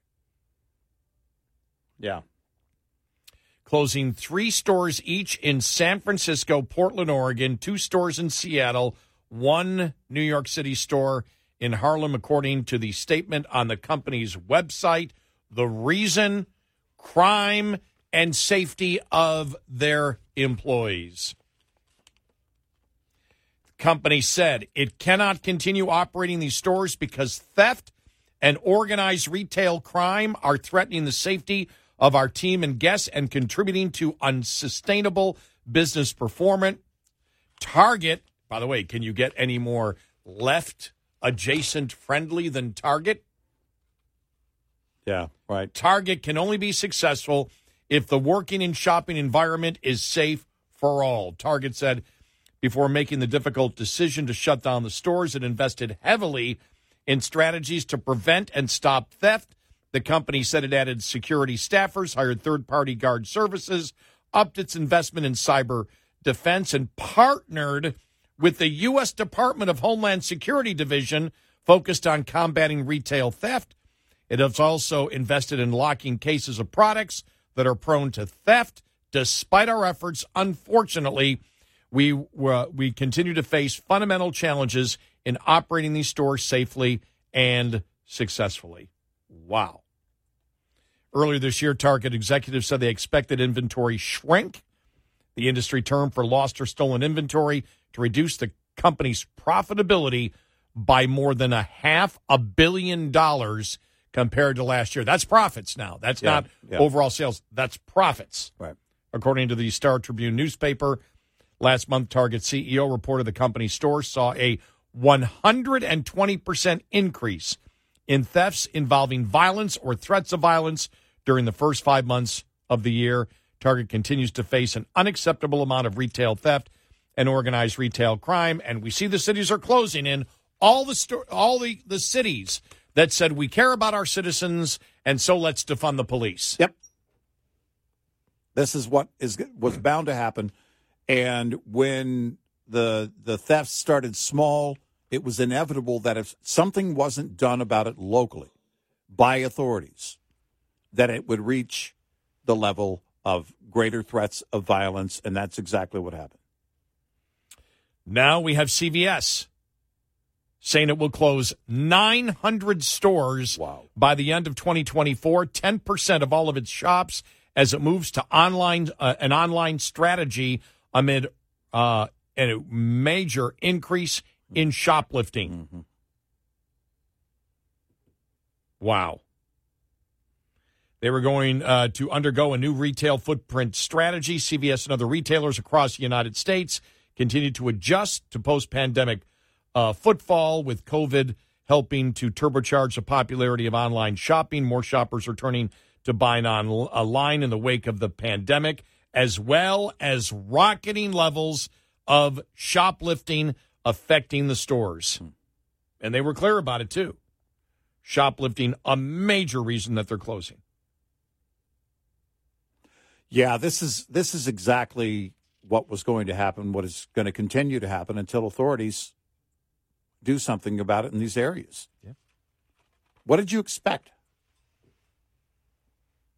This was by choice, by the way. There was plenty political will to defund the police and no political will to reverse what's going on in these areas in terms of voting differently or insisting that something be done about this. If I'm a, if I'm a Republican politician, I'd be saying that all the time. Yep. What did you expect? What did you expect? What did you think was going to happen?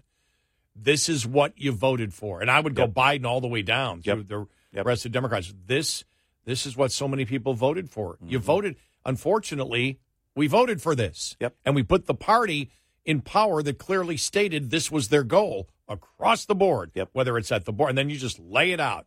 The border, energy, EVs, you name it. Across the board, uh, the Democratic Party and the left have been involved in the destruction of our society Yeah. and the civility in our society, and not focused on the protection of the law abiding, innocent citizen of the United States. And their properties. I mean, we Yeah. asked, you know, during uh, the the entire uh, was it Summer of Love? What about the residents that live around there have to navigate to work and back? So I'm in Seattle and the chop and all that. Yeah. What about the businesses that are there that are being damaged? Oh, it's it's just love. Love is love. Love is love, except when it's violence. Yeah. And then violence. Love is shoplifting. They're only trying to provide for their families. Love is violent crime. Mm-hmm. Ah, love is murder. Yeah. Right. This is Idiots. insanity. And I don't see any. Think about being, you know, when you're a city leader, part of that job is to what? Invite new business into the city, provide jobs, expand wealth, provide and establish services and products in terms of availability for your local citizens. Nope. That's got to be man. I I can't imagine. Did, did you see yesterday the story of of uh, Mayor Adams in New York? All right, if the rest of the state won't take our migrants, we're going to send you our homeless. Like, oh, wow, now that's a campaign slogan. Oh yeah, sure. Good luck. And by the way, are they going to go by free will?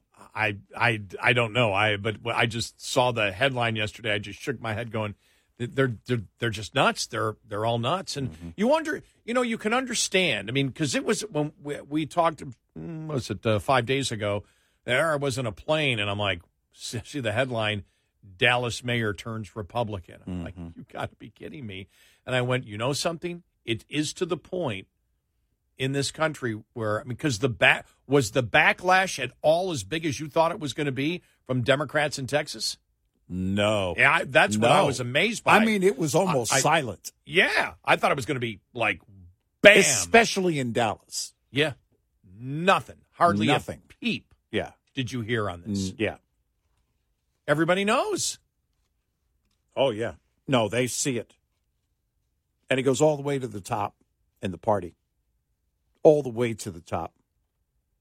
And I saw more of uh, you know Bill Maher complaining. Mm-hmm. You saw Serpent. I mean James Carville. Mm-hmm. You saw he was you know the, the Democrats basically are nuts. They're they're you know they use the F word, effed up, and everything else. Mm-hmm. It's like, You guys were part of it. You guys are part of it. You pushed it to this point. What did you think you were going to get with identity politics when when all Democrats and they all are still now officially on the national level behind identity politics, which is judging people by groups and not individuals?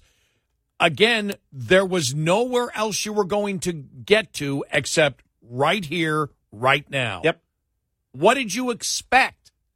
And then acting shocked. Yeah.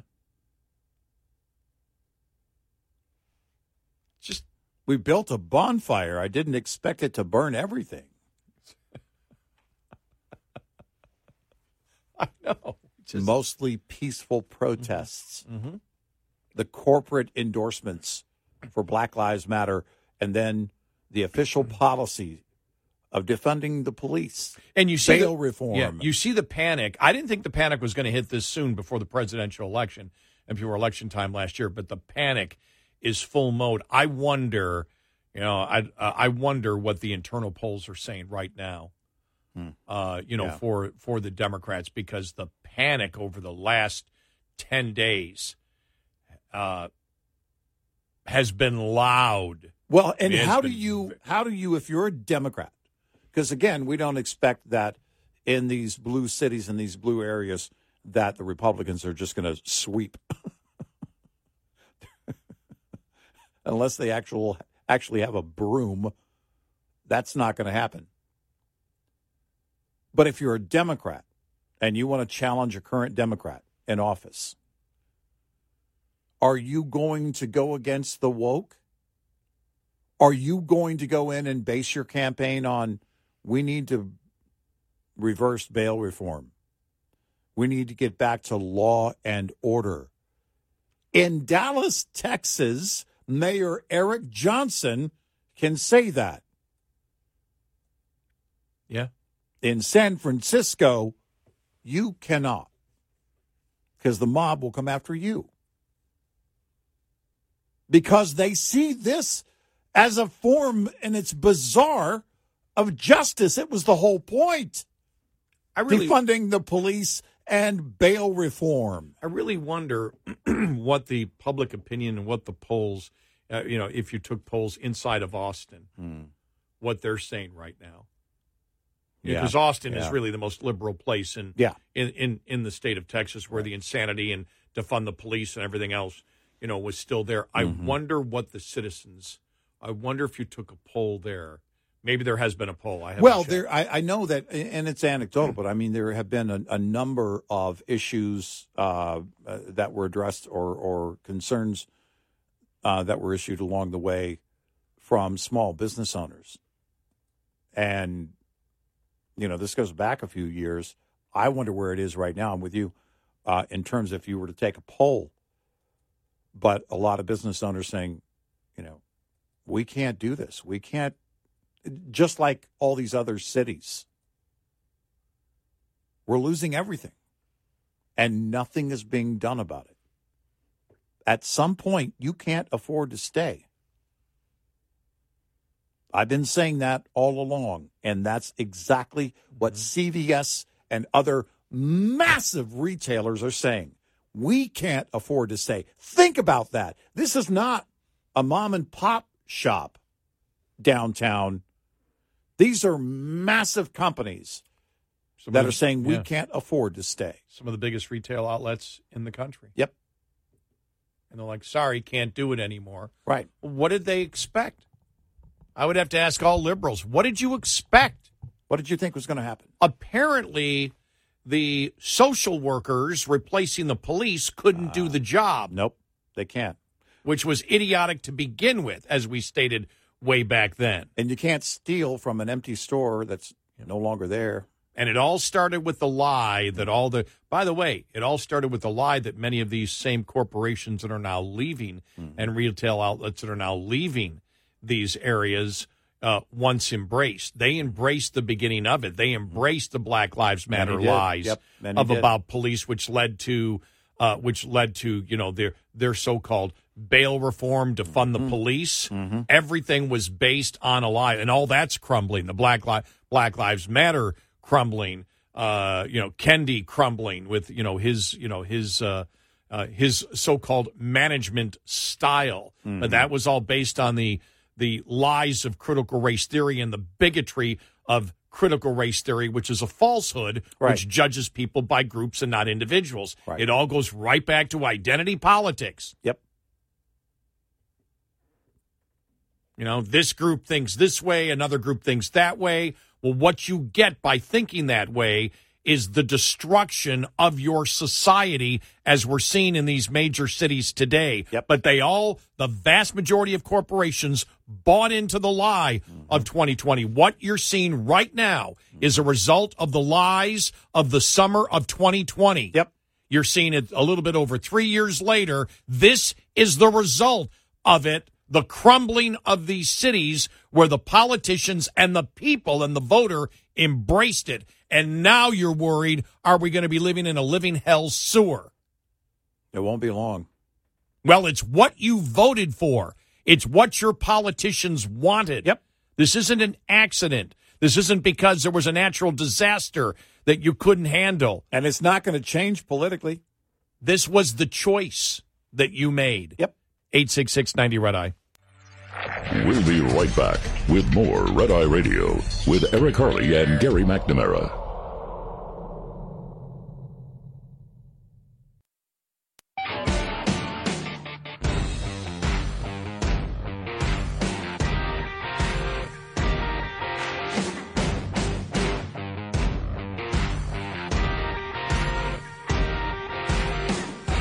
It's Red Eye Radio. He's Eric Harley, and I'm Gary McNamara. Some really interesting Hunter Biden news that we'll get to uh, here. A couple of stories uh, out uh, yesterday. None positive, even the ones uh, that were initiated by his camp.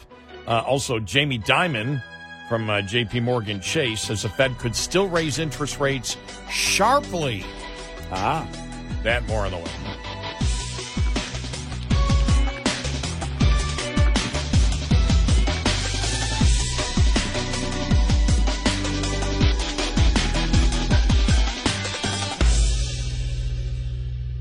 This is Red Eye Radio on Westwood One.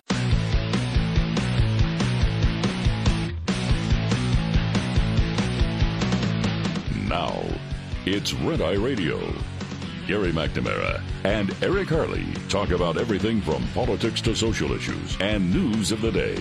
Whether you're up late or you're just starting your day, welcome to the show. From the Uniden America Studios, this is Red Eye Radio. All across America and around the planet, we are Red Eye Radio. He is Eric Harley, and I'm Gary McNamara. Uh, Biden on the picket line for a couple of minutes yesterday for the UAW.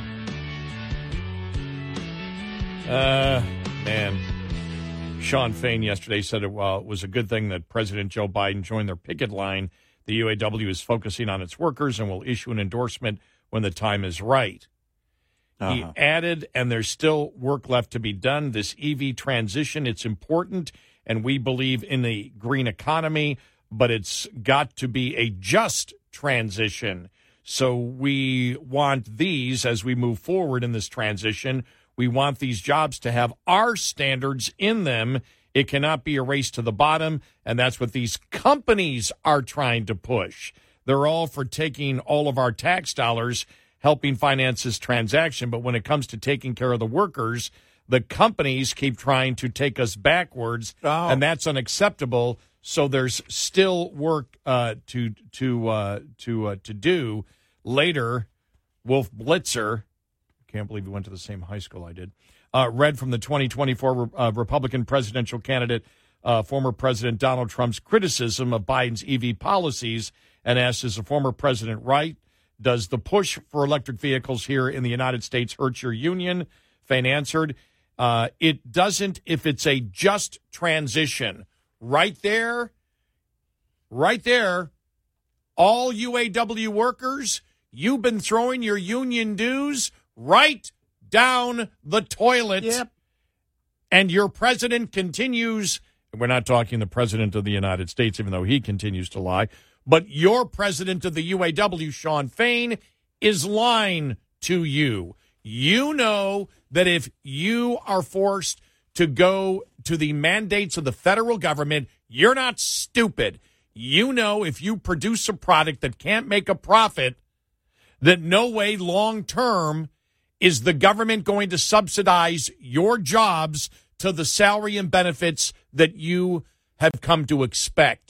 That is impossible. The only chance you have is if the automobile companies can make vehicles that they can make a profit on. Shawn Fain, through all of this, still is lying to you UAW members, and you are paying him his salary to lie to you. Now, that's where liberalism is going. We know Mm-hmm. this. We know the Democratic Party is lying about what they believe Mm-hmm. and what is happening on a consistent basis. There is, you know, no shock to understand that Shawn Fain is doing the exact same thing. He is lying to the union workers. He knows. He not he's not an idiot. He knows the automobile companies and the unions cannot survive making electric vehicles. Nope. And so, really, the only choice, if they're going to continue making electric vehicles, is to take a lot more government money to pay the union salaries.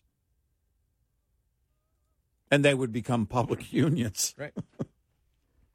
but he's blaming the com- uh, the companies for where the future of of automobile manufacturing is going in this country, and we all know the automobile companies are not in control of that. It's the federal government and specifically the Democrats and the left that have promoted all of this. Some Republicans have gone along, and we disagree with them, but the major push is from all Democrats. Well, and do we believe the UAW is going to endorse a Republican? No, of course not. So they're going to endorse the continuation of this this The- policy. This is what they will endorse.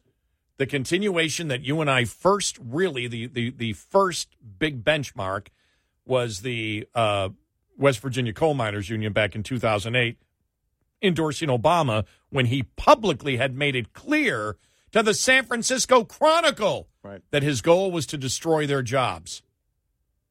And they said, that's the guy. And now the same thing is happening. And the president of the United Auto Workers is lying to his union members that EVs are a way to a successful union and a successful union model in the future. Your president, if you're a UAW worker, thinks you are a complete moron. That you, if you're a United Auto worker, you're a moron, you're an idiot. Yep. That you can't see that making products that can't make a, pro- a profit that the public doesn't want is the death of unions and your union in this country. Mm-hmm. You know it. Yep. We know it. It's common sense. And the only conclusion is Shawn Fain is lying to you because all he wants, he's hoping for a huge government subsidy that goes to the unions, hopefully for the next couple of years. And then after that, it's done. Those subsidies will not continue. And it's you know there there is there is no turning around of these mandates under any Democratic administration. It's Nope. not going to happen. Nope. And the thing is, every union member listening right now, if you're in Michigan, you're in Detroit, you know it. You know we're telling you the absolute truth. Your president and think and the, the thing that's galling is you're paying your dues for his salary and he's planning your union destruction. He's going to be fine. You know, we said this a long time ago when we were called anti union. Mm-hmm. And we said, nope, the most anti union people in this country right now is a union leadership. Oh, yeah, by far. And we were right on that. We weren't wrong. They're clinging to and have, and we go back years when you could still say politically the Democrats were pro manufacturing. We go back that far. Yeah. Yep. But eventually we knew it would come to this. And today they really don't make any excuses at all as a party. They're very clear. They don't want manufacturing. You can learn to code. The UAW leadership believes that the average UAW member is a complete idiot and moron and cannot see what's actually happening. That's what they think of you. Yep. Yep. Um, I just I have to wonder uh, have they asked for an increase in dues because that would be the next logical step, right? Yeah.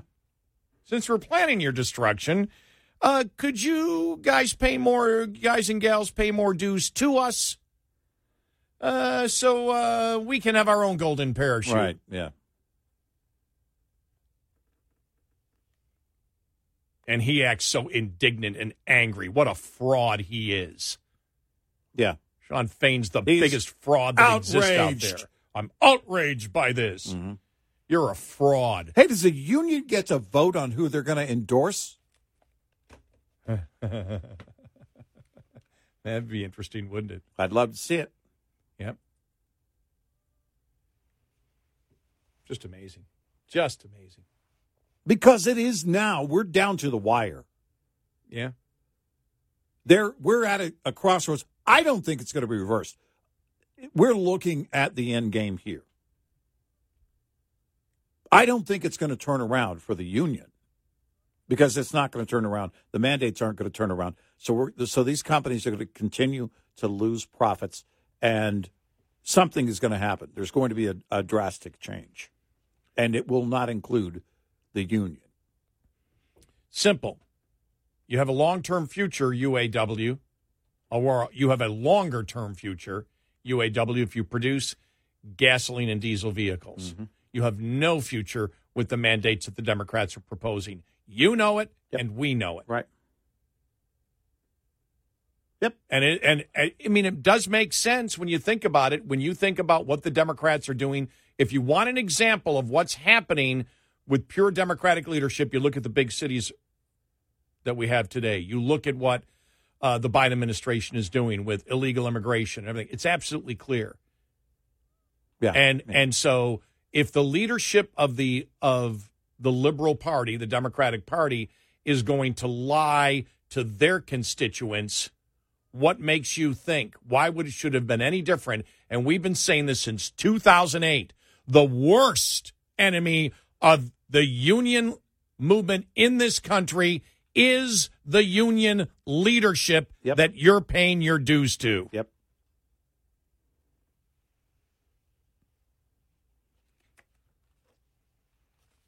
That's the thing that angers me a little bit though is when when and you and I know it does you too because we've been looking at this union leadership when they get angry, you know.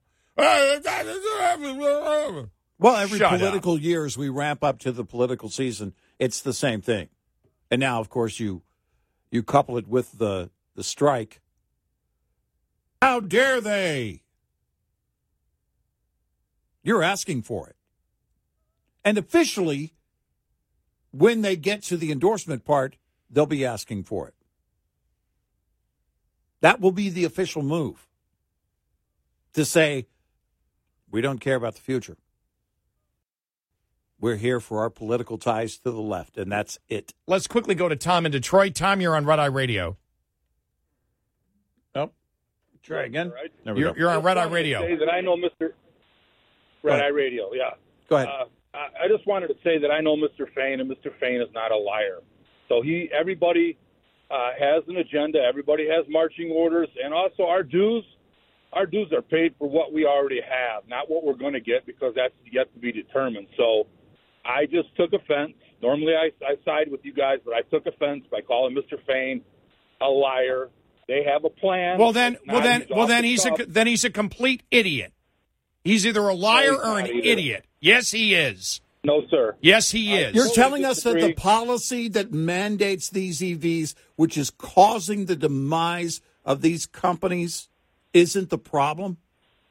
Fain is the one that says the future is electric vehicles. He's lying to you, Tom. He's lying. Uh, I just, Gary, I strongly disagree with you at this point. I mean, if You're if union all right. out right. You're telling me you're telling me that electric vehicles is what's going to bring your union to success?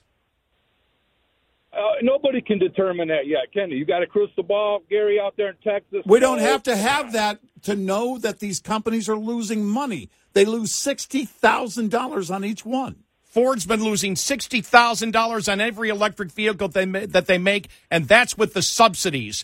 Do the math. Well, as I said, Yeah, either you're either well, they e- either you're being delusional because you want to stick with the union movement, or you're lying. If you're the leadership to the union members, you cannot succeed. Nobody's, Gary, nobody's lying. Come on, that's the exaggeration. So you're saying to make- so you're saying it's a You're trying to frame something by so you theatrical. so you don't, don't, do that. so you don't see the losses on these EVs. Sure, I do. I pay attention. I'm I'm a stock market. Then tell me then then where's the gap in your math? If I knew that, I wouldn't be in my truck talking to you. You so don't- you, you don't, don't- know. No, no, no. Tom, we just told you they're losing money, massive amounts right now. Tell me how that's a good in that business program, model. Gary, in, in the EV program, but in their ICE engine vehicles, they're not. They can't keep up with the 150 production. That's why they're on strike to hurt them. They're not Let's use a going to. common sense They, here. they- it has to Their be Broncos subsidized best by the taxpayer Their to stay Broncos afloat. They're not making money on it. Gary, you're all fired up today. The Broncos are one of their best-selling vehicles, and they're an ICE engine, uh, uh, contain an ICE. An ICE It it may Let's ta- it, it let's may talk it, profits. Yeah, it, we're talking talk we're profits. talking profits, and if you're talking profits and you're talking success through profits, you might as well, if you're talking about the Bronco, talk about the Denver Broncos last week. Because Tom, I mean, you're Tom. fan. Tom, I'm telling you, Go I'm sorry, dude. With all with all due respect, you're delusional. Yeah. You're absolutely No, delusional, and I- and you're I'm and you're delusional, and and you're talking to you guys? and you're buying into the liberal Tom. leadership lie. Tom, we're talking about profits. Eric, Eric, talk some sense into your buddy. Tom, Listen, I know I'm Mr. trying to Fain- talk some Mr. sense Fain into is you. not A liar. I'm trying to talk some sense into you. That's Eric, not me. Profits. Where are the profits on EVs? Okay, I'm I, I'm not a I'm not a cost a Tom- CEO, COO guy. T- I Tom, can you Tom, this, you don't have to be. gonna come out of this. You don't have to be. Don't play that, Everybody's man. Don't play so, that. so you're saying your oh, lack of knowledge. So you're saying your lack of knowledge is your evidence. Your high school debate team uh, strat is paying off. Listen, I'm not sure how this is all going to play out. We went into the tunnel. We're probably halfway in the tunnel, and we're going to come out victorious. Uh huh. For Great. now, Appreciate it. Well, yeah. Pre- pre- appreciate All right. appreciate your Okay. call, but your Well, your, arg- thanks, your, your argument is I'm ignorant and don't know what's going on, and therefore it's unfair when you state that the projection of making an unprofitable uh, product that the public doesn't want to buy that is cost prohibitive to the average consumer, which is what the American automobile uh, industry survived on for the last 100 years. you don't have to be a That- COO or a CEO to know about profits and losses. You know what's happening. You and, see and it. if you wish to be a union lemming, that's fine. Same thing we were told when the coal miners called us back in 2008. Yep. We support the endorsement for Obama, who at by that time had promised to kill their industry, and he did. But thanks. But yeah, I get excited because I hate seeing people lose their jobs. And I hate seeing union membership lie to their union members. Or if he's not lying, he's completely unqualified to be the head of a union. Yep. 86690 Red Eye. Hi, I'm Jen Loomis, a transport safety expert at JJ Keller. and I'm here to share a tip on speed and space management. In order to manage speed, you need to understand the four factors involved in stopping a vehicle. Perception distance is the distance a vehicle travels from the time you see a hazard until your brain recognizes it. The perception time for an alert driver is approximately three fourths of a second. Reaction distance is the distance a vehicle travels from the time your brain tells your foot to move from the accelerator until your foot hits the brake pedal. The average driver has a reaction time of three fourths of a second. Brake lag distance also needs to be taken into account. When operating a vehicle with air brakes, it takes about half a second for the mechanical operation to take place. Finally, braking distance is the distance it takes a vehicle to stop once the brakes are applied. Braking distance is affected by the weight, length, and speed of the vehicle, as well as road condition. This tip was brought to you by JJ Keller and Associates. Visit us at jjkeller.com. Coming up, more with Gary McNamara and Eric Harley. It's Red Eye Radio.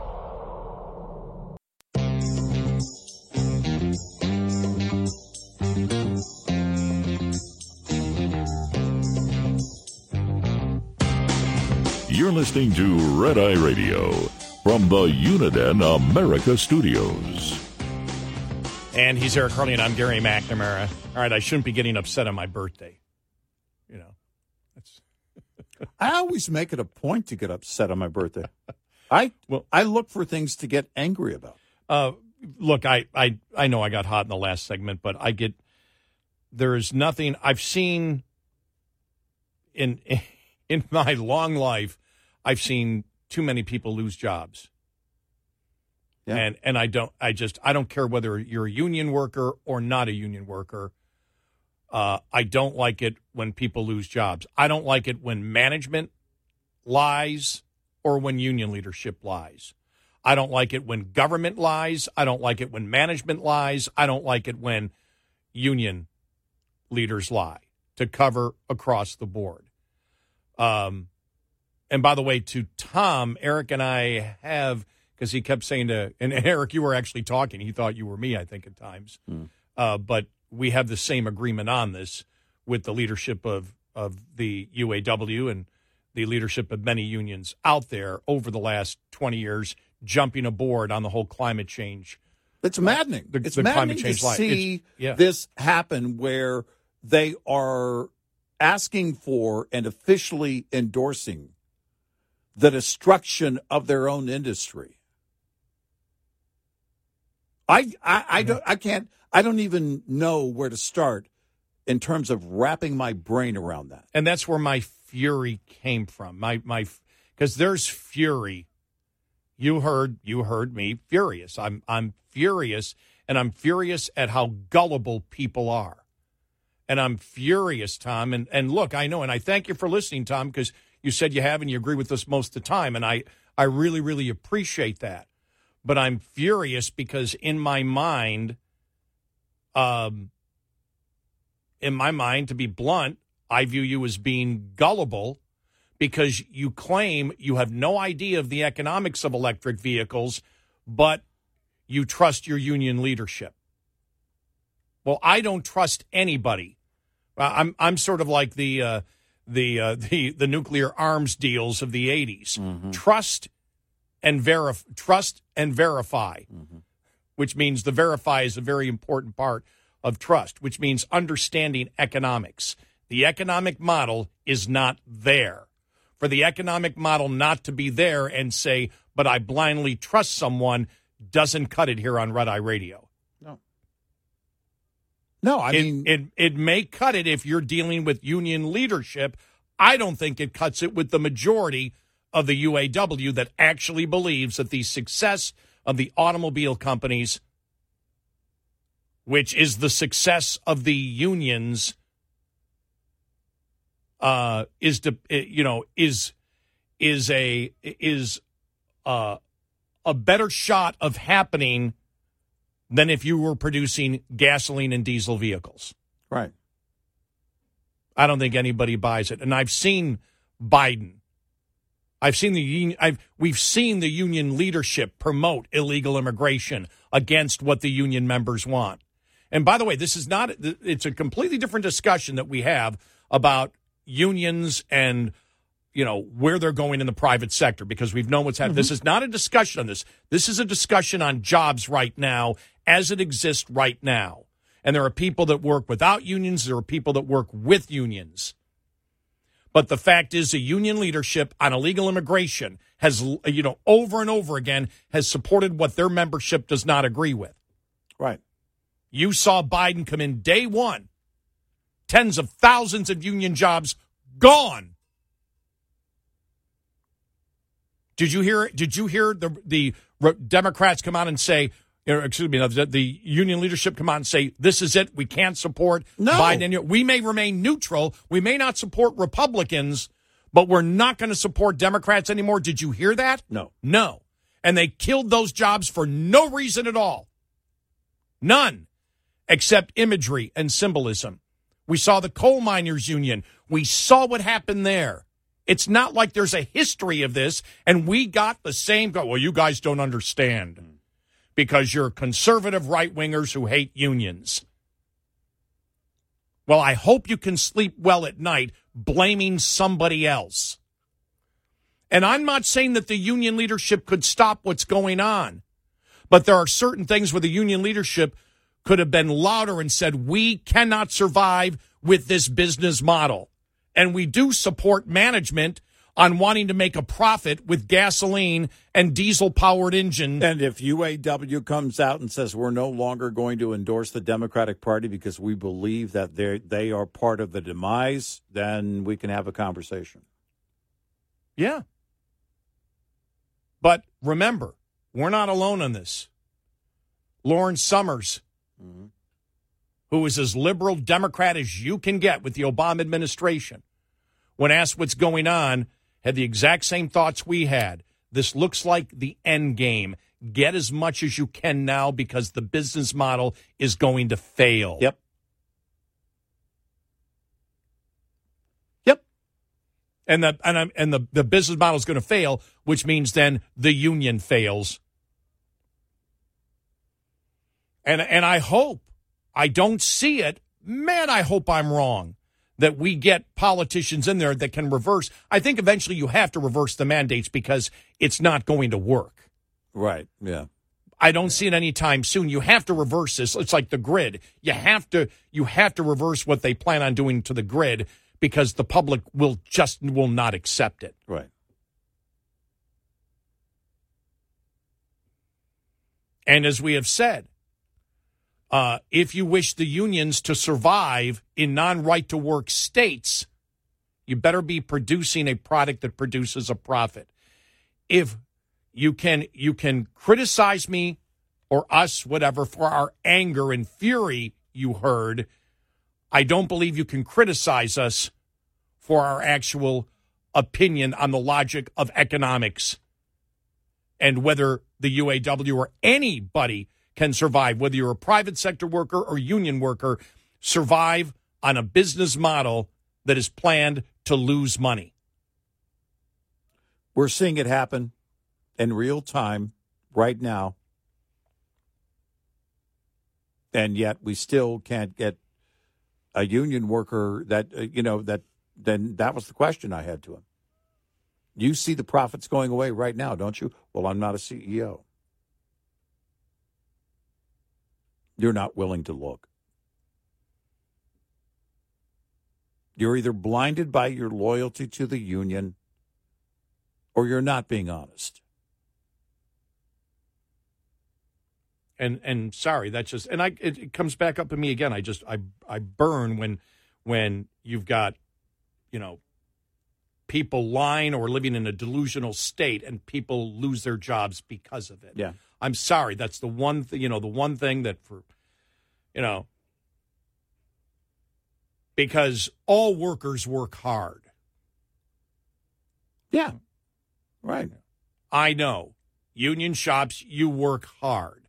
Everybody's working hard. This gets down to the individual and how horrible it is to lose a job and the feeling that you have when you lose a job and when it doesn't have to happen.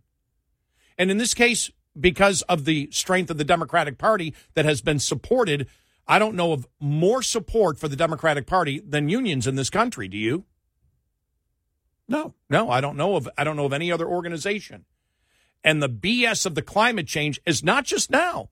So you can sit there and go, well, it's not all you know Shawn Fain's fault. No, but he's a continuation of that leadership that has you know it's it's been over the last And twenty if years. They, if they issue an endorsement for the reelection of the current administration, yeah, then they're they're officially asking for the demise of their industry.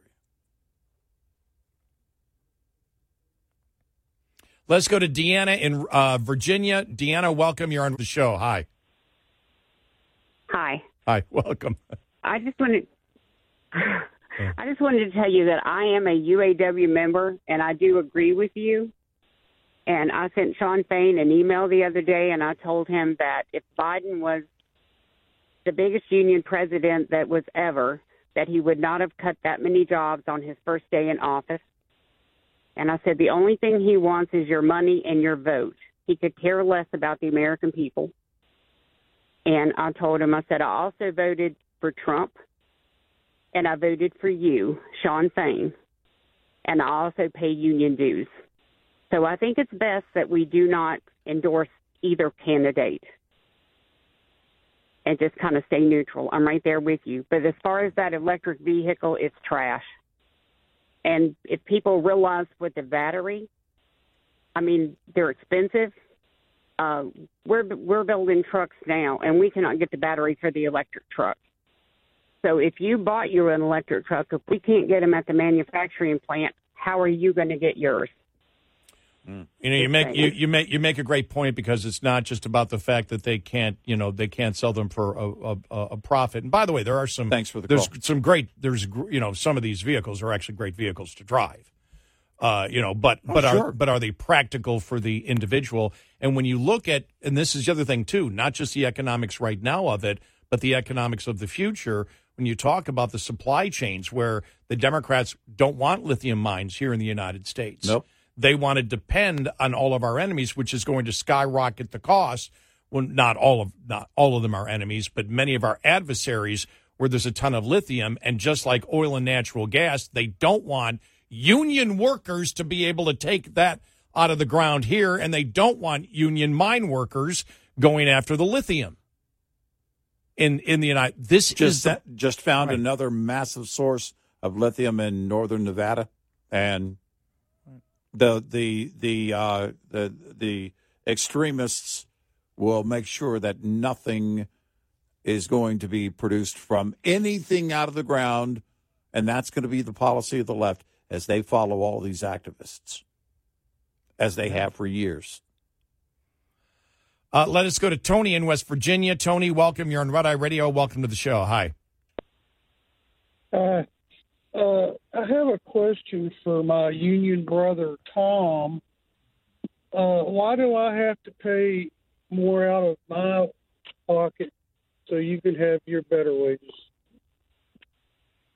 You mean your your? I mean not not from your union dues. You mean your tax your taxes, your taxes. You mean Correct. right? Yeah, that's a question that we've asked because that's what he's that's what he's he's not saying it directly, but that's that's what he's implying. The company is getting loads of tax dollars. We believe that we should get part of it because of the profits that they've had, and they've have they have had profits. But it's actually when you look at a union contract, and I know Tom said we, we don't pay the union dues. We pay the union dues for what we have, not what we're going to get. No, that's ridiculous. Of course, you pay your union dues for what you possibly can get in the next contract. Mm-hmm. Yeah, of course you Thanks, do. Tony. Uh, people look to the future. It's just it's just not. Well, we pay union dues for what we're getting right now. No, you pay for all of it. Yeah, comes from your money that you earn. Eight six six ninety red eye. Lines open for your calls. 866 90 Red Eye on Red Eye Radio.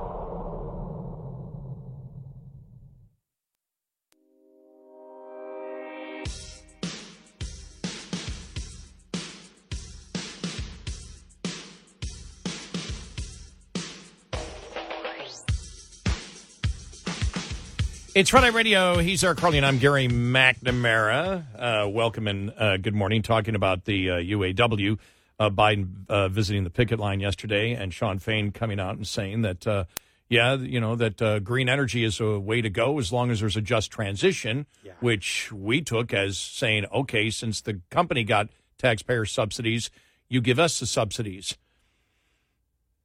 He's not telling his union the truth. And Right. we got pushback from somebody who knew him uh, last hour. And of course, I'll say we, but more I just, you know, sort of lost it because this is about, I don't care whether you're a union worker or private sector worker, people are losing their jobs because of the insanity of liberalism. An And it has- entire industry is being destroyed. Yep. And it has to stop. And it's just this is just one of the number of many industries that are being destroyed and have been over the years. And we watched it happen in the Obama years. We've watched it happen since. And this right now, we're seeing it. This is it. This is the final train. We're getting aboard the final train, and this kind of what we know mm-hmm. today as the domestic auto production in in the U.S. It's going to be over. It's going to be uh, the the companies will be cut up because they'll, they'll have to be sold. Uh, they may go offshore and produce vehicles. The union will be gone. No industry has ever rose to greatness or profitability by the government dictating the product that it must make that the public is not asking for that is actually less productive and inefficient from what currently is on the market. And it and- doesn't happen that way. and greatly more expensive. And greatly more expensive. Yes, thank you very much. Yeah. Price point is number one. Yep. More of your calls coming up. A lot of people want to participate in this, and uh, we'll do it next.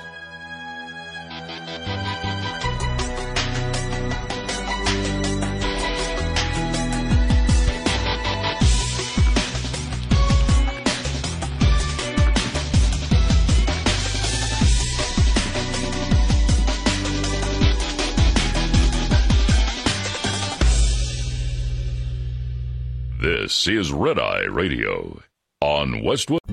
Every story eventually comes to an end. This June, hear the final episode of season two of the hit podcast series In the Red Clay, Durham. In the Red Clay tells the unbelievable true story of Billy Sunday Birt, the most dangerous man in Georgia history. In the podcast that people are calling riveting, incredibly moving, captivating, and addicting. Binge seasons one and two of In the Red Clay now, wherever you listen. Hey guys, welcome to the Candy Valentino Show. I'm Candy Valentino. I was a founder before I could legally order a drink, and for more than two and a half decades, I've built, scaled, acquired, and exited multiple businesses in diverse industries. Now, my goal is to help you by sharing the knowledge that I've learned, the mistakes that I've made, and the wisdom that I've developed over my journey. Bi weekly episodes every Monday and Thursday. The Candy Valentino Show, wherever you listen.